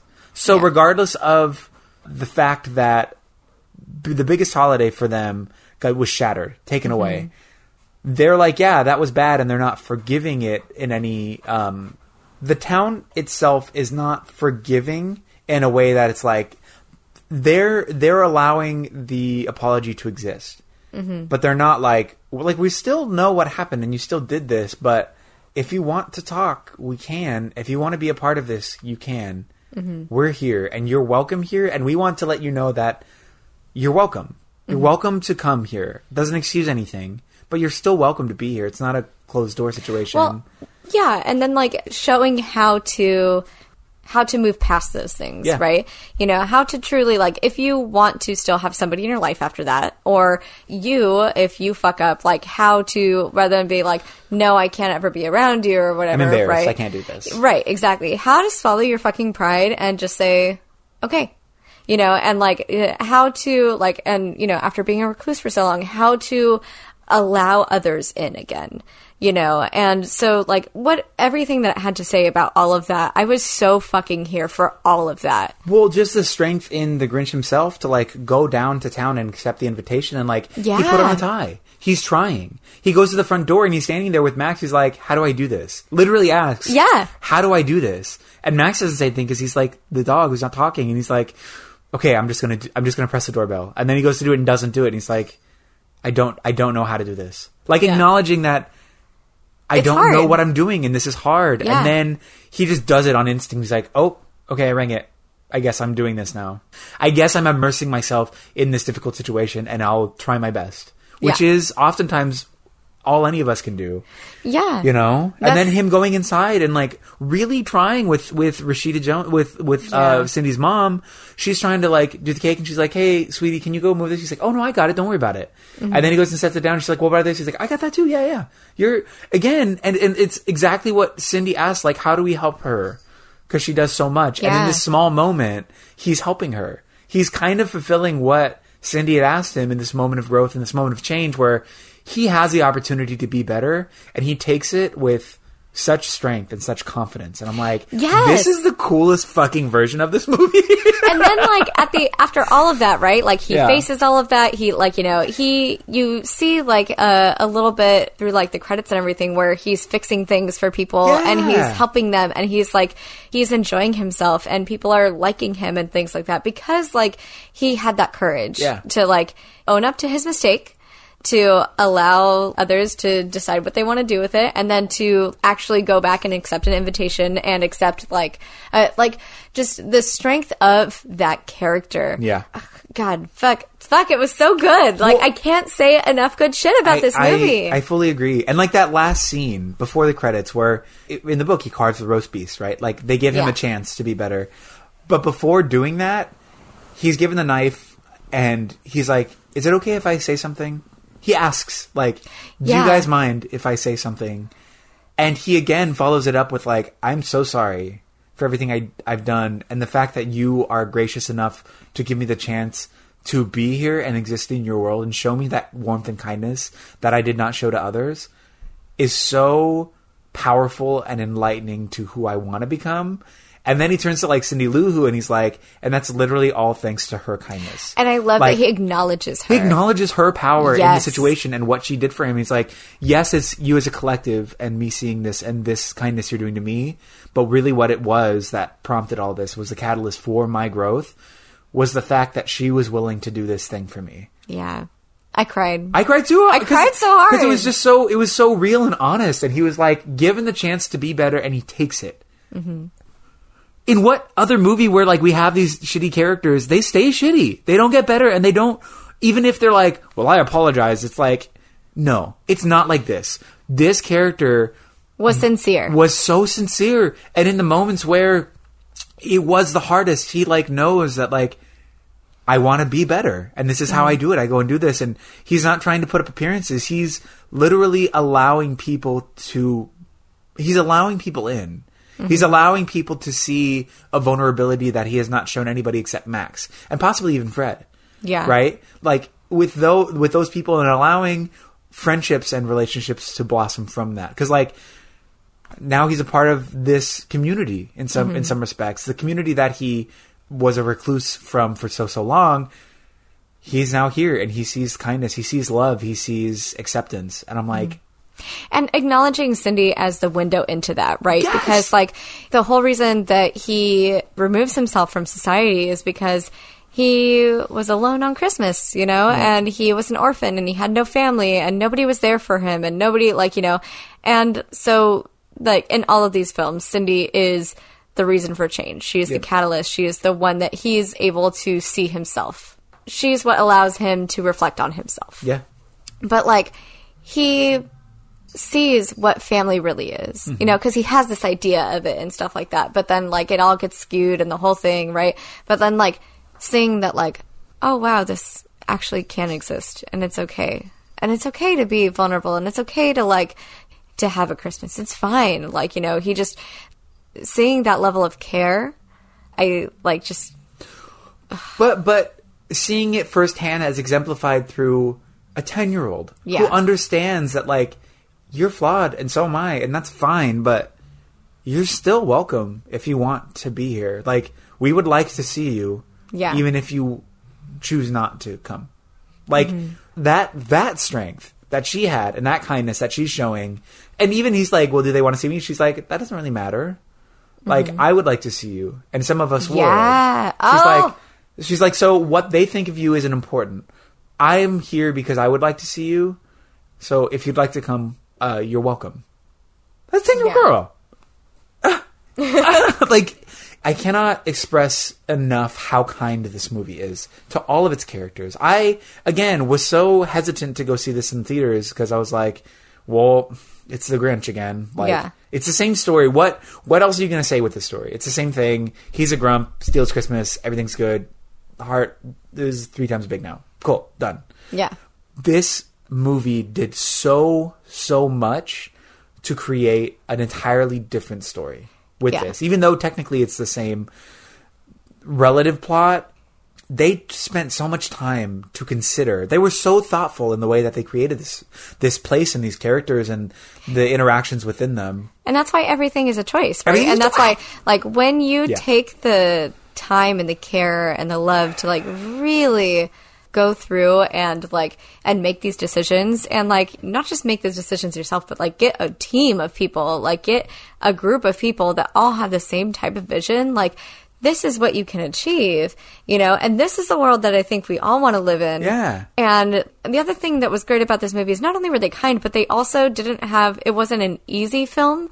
Like they didn't have easy choices and they didn't have the, an easy way out and they didn't all of that, but like showed how you can be gentle and kind in that. in the most Like, difficult situations This is, it was so much more nuanced than any of the other movies and so much kinder and Mm-hmm. So much like, it's one of those things where like it didn't have to be adult. It didn't have to like try to like you know it really just Yep. did appeal to so many different people because because of the love and care in like literally everything Yeah. that they did.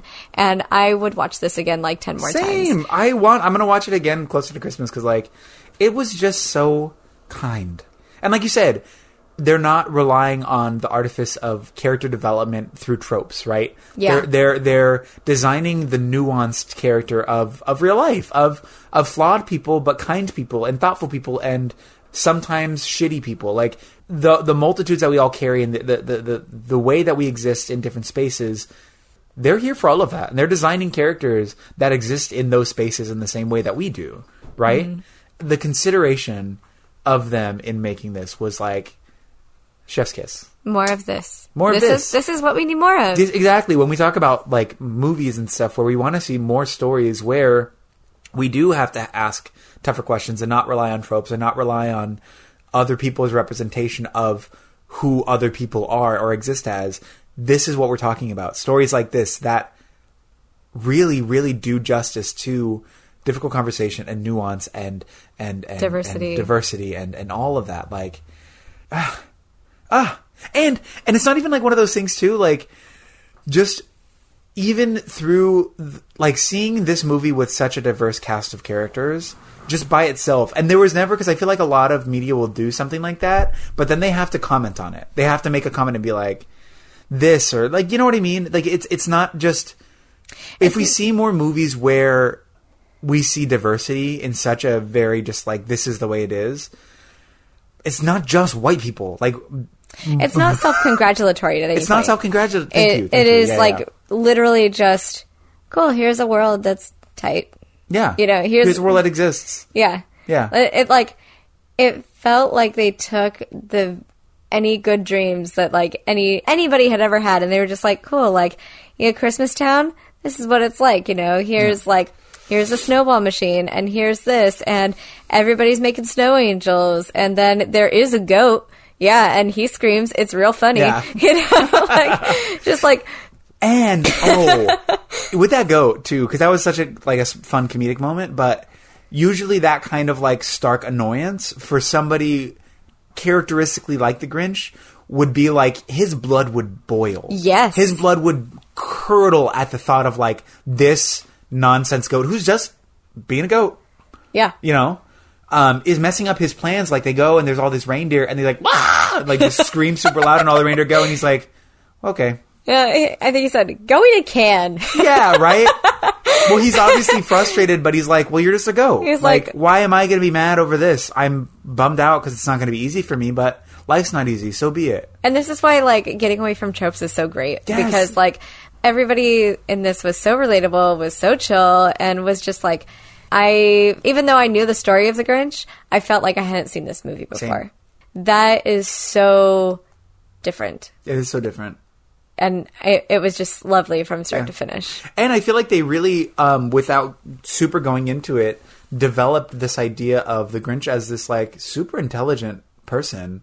Like Yeah. when he his sleigh was sick. His little sidecar his, his for- sidecar for Oh! Max was so thoughtful. His um candy canes.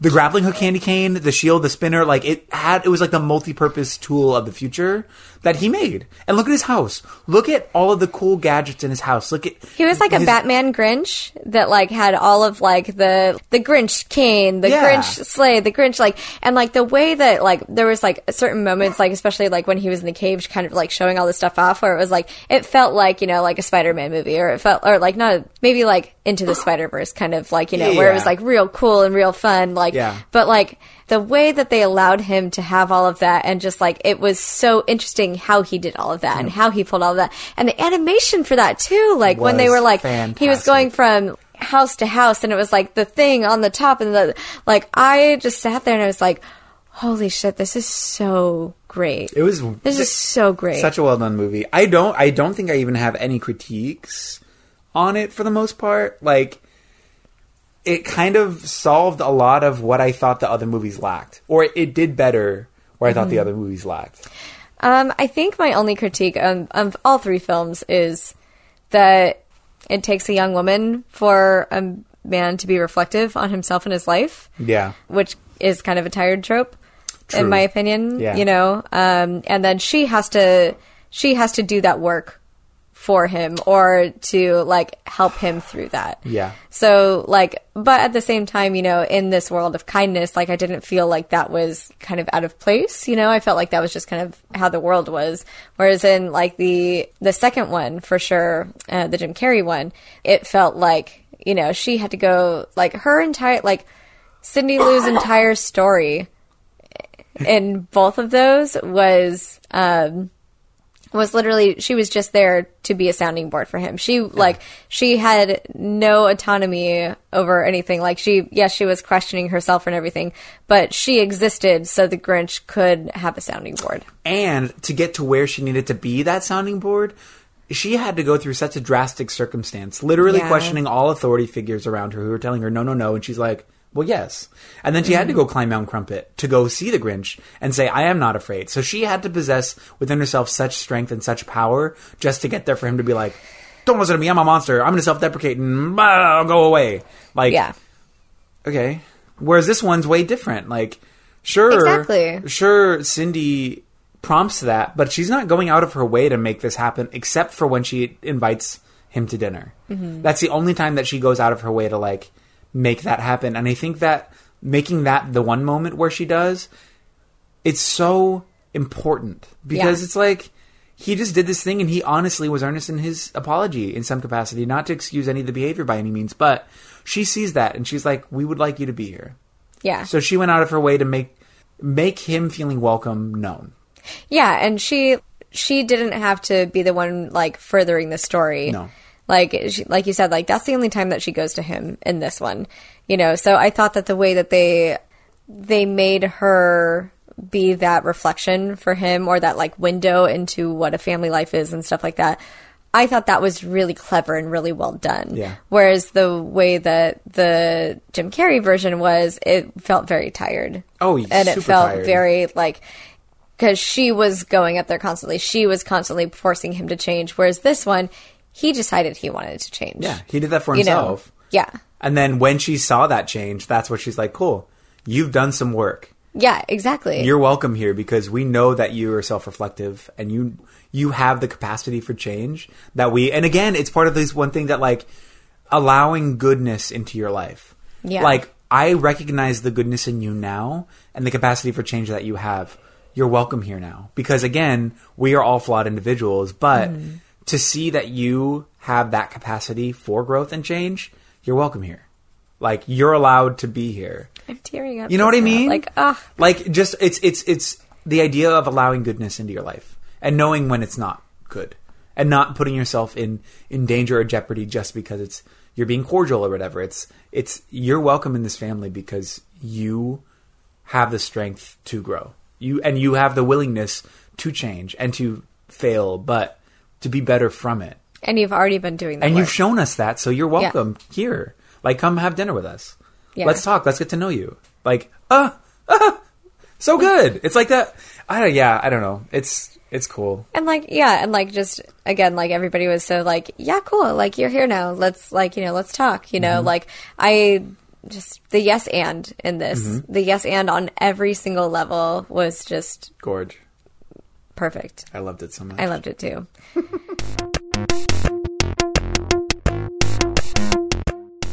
All right. So here we are.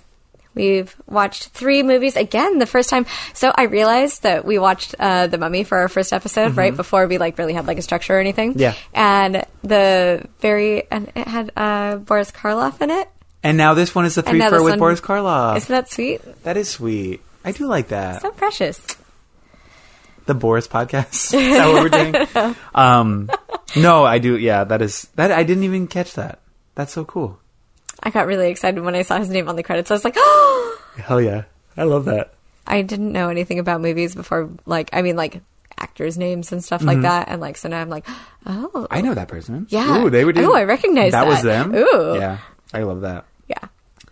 So that was the Grinch in all three iterations. That first one, how'd you feel about it? Who was it for, actually?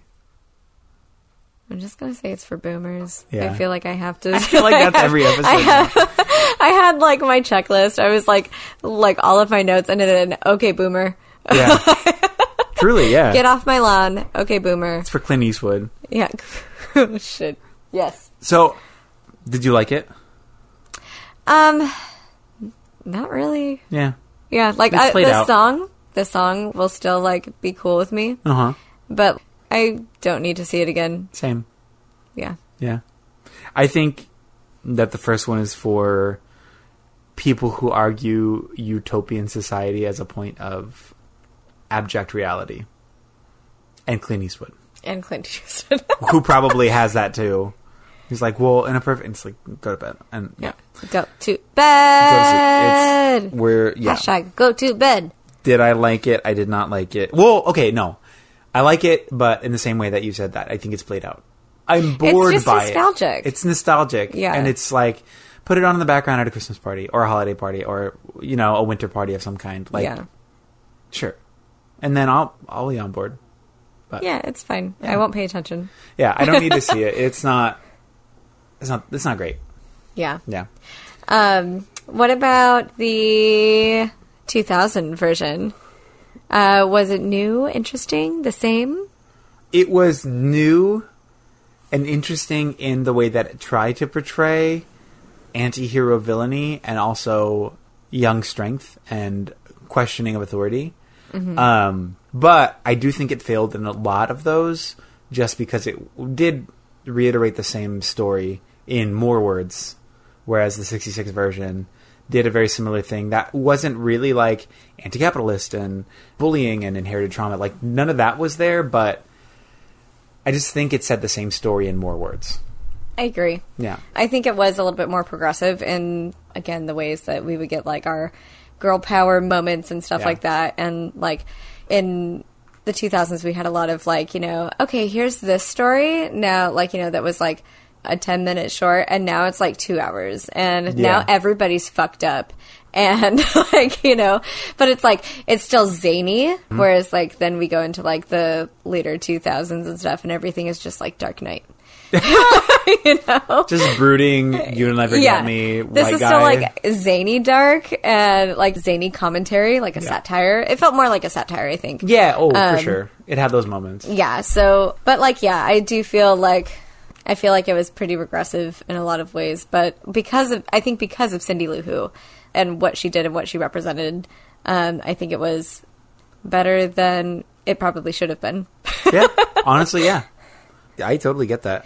Um, so who do you think it was for? I think it was for fans of Ace Ventura: Pet Detective when Nature Calls. The scene where The he's second. like going out of the um, the rhino. Yeah, Where he's oh being God. Yeah, Yeah. Because there's a lot of shit when we can like talk about those stories later if we want to, possibly. But Oh, man. because of the comedic physicalities of Jim Carrey, he was kind of just doing a reiterative version of Ace Ventura a little bit, which is just like a lot of his That's sort of physical humor. him, that's just yeah. his style, you know. But that's it, it. Felt like it was for those fans, but also kids who watch Nickelodeon. Yeah. Yeah. Um, I'm gonna say it was for, yeah, for Ace Ventura fans Mm-hmm. and Ron Howard fans. Yeah. I Yeah. that. I mean, he did leave in that whole like segment about himself, right? It was Yeah. for Ron Howard. That's who it was for. Just Ron Howard. Yeah, that's that's absolutely fair. Um. oh wait, but did we Wait. like it? Oh, did we, like we it? said yes. I said yes. Yes. Yeah, I liked it. Even I, I w- I would watch that one over the other one. Over the sixty-six. over the one? 66 one. Absolutely. Yeah. But I would for sure watch the new one. I know, like, but if and when I watch the 2001 again, it would be like that and Jingle All the Way and Home Alone. Boom, Yes. done. Yeah. Because that's yeah, that's a good lineup. They all have the same tone to some extent. Yeah. Mm-hmm. Yeah. One hundred percent. Yeah. Okay, cool. Next one. Brum, brum, brum. Was it new?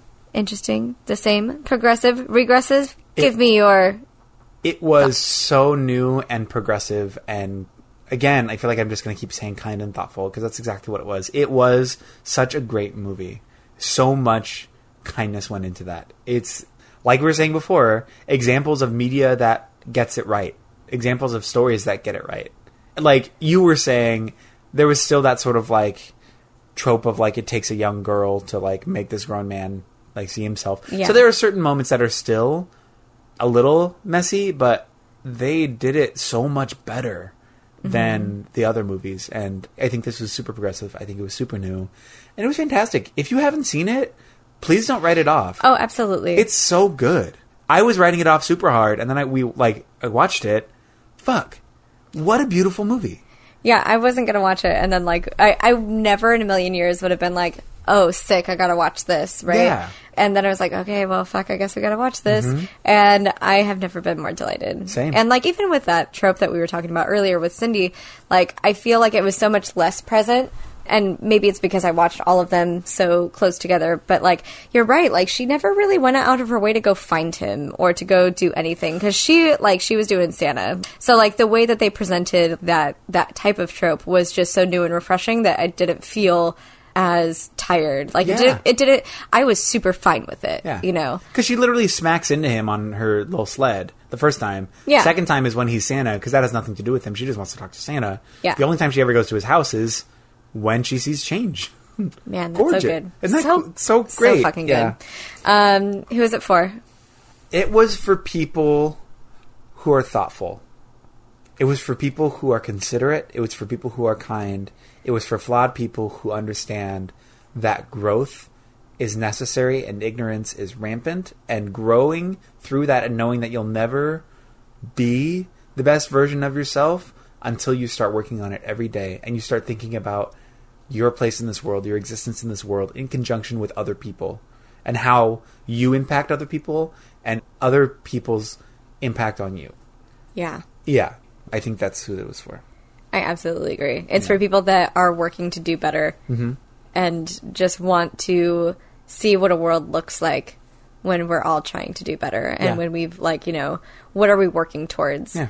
it is what hope looks like It is what hope looks this like. is what we're moving towards And I'll even say it's for more than just that group because I think showing this example to people who don't necessarily have that mentality is a good way to get people thinking about that kind of kindness. So not just Mm-hmm. to instill the same ideals into people who are already working on it because I think that that's also sick to see that reiterated in media, Yeah. but to see that not having thought about that process or thought about that way of existing huge. That's so important. And I think this kind of a thing, this kind of a movie is I think it's for everybody. And I think because of the way that it was presented too, and because Yeah. it was doing stuff that was so new and so refreshing, it wasn't tiring. And so, like, a lot of times when, like, people in films and stuff like that are trying to, like, talk about this stuff as a bigger issue, people, like, automatically tune it out. But it was so entertaining Yeah. and so, like, like again just the yes and and everything like i feel like even if people are going to this film and don't have that on their mind it is going to be something that sticks in their head because it is just so different Yeah, absolutely. God, I love this movie. I want to watch it again. It was so good. i really love it Yeah. we should watch it again right now I know. I want to cry again. It was so good. i know it's so good Um, well, sick. That was a fun episode. I'm so happy we got to do a movie that we don't tear apart Oh from God. limb limb to limb. Um, well, thank you, Jess. This thank has been you so fun. eric this has been great yeah. So, um, thank you for listening. If you are enjoying this, please rate and review us on Apple Podcast, Stitcher, wherever you are listening to this podcast. Um, if you have questions or anything, feel free to write in at nostalgiapodcast at gmail.com. We would like to say a special thanks to David Tricero for providing technical support, uh, Danny Barkley for uh, editing our podcast, and again, thank you, Eric. Thank you, Jess. This is awesome. This I love great. doing this so much. Me too. Okay. Cool. We'll see All you next time. Bye. Happy holidays. Uh, bye bye bye.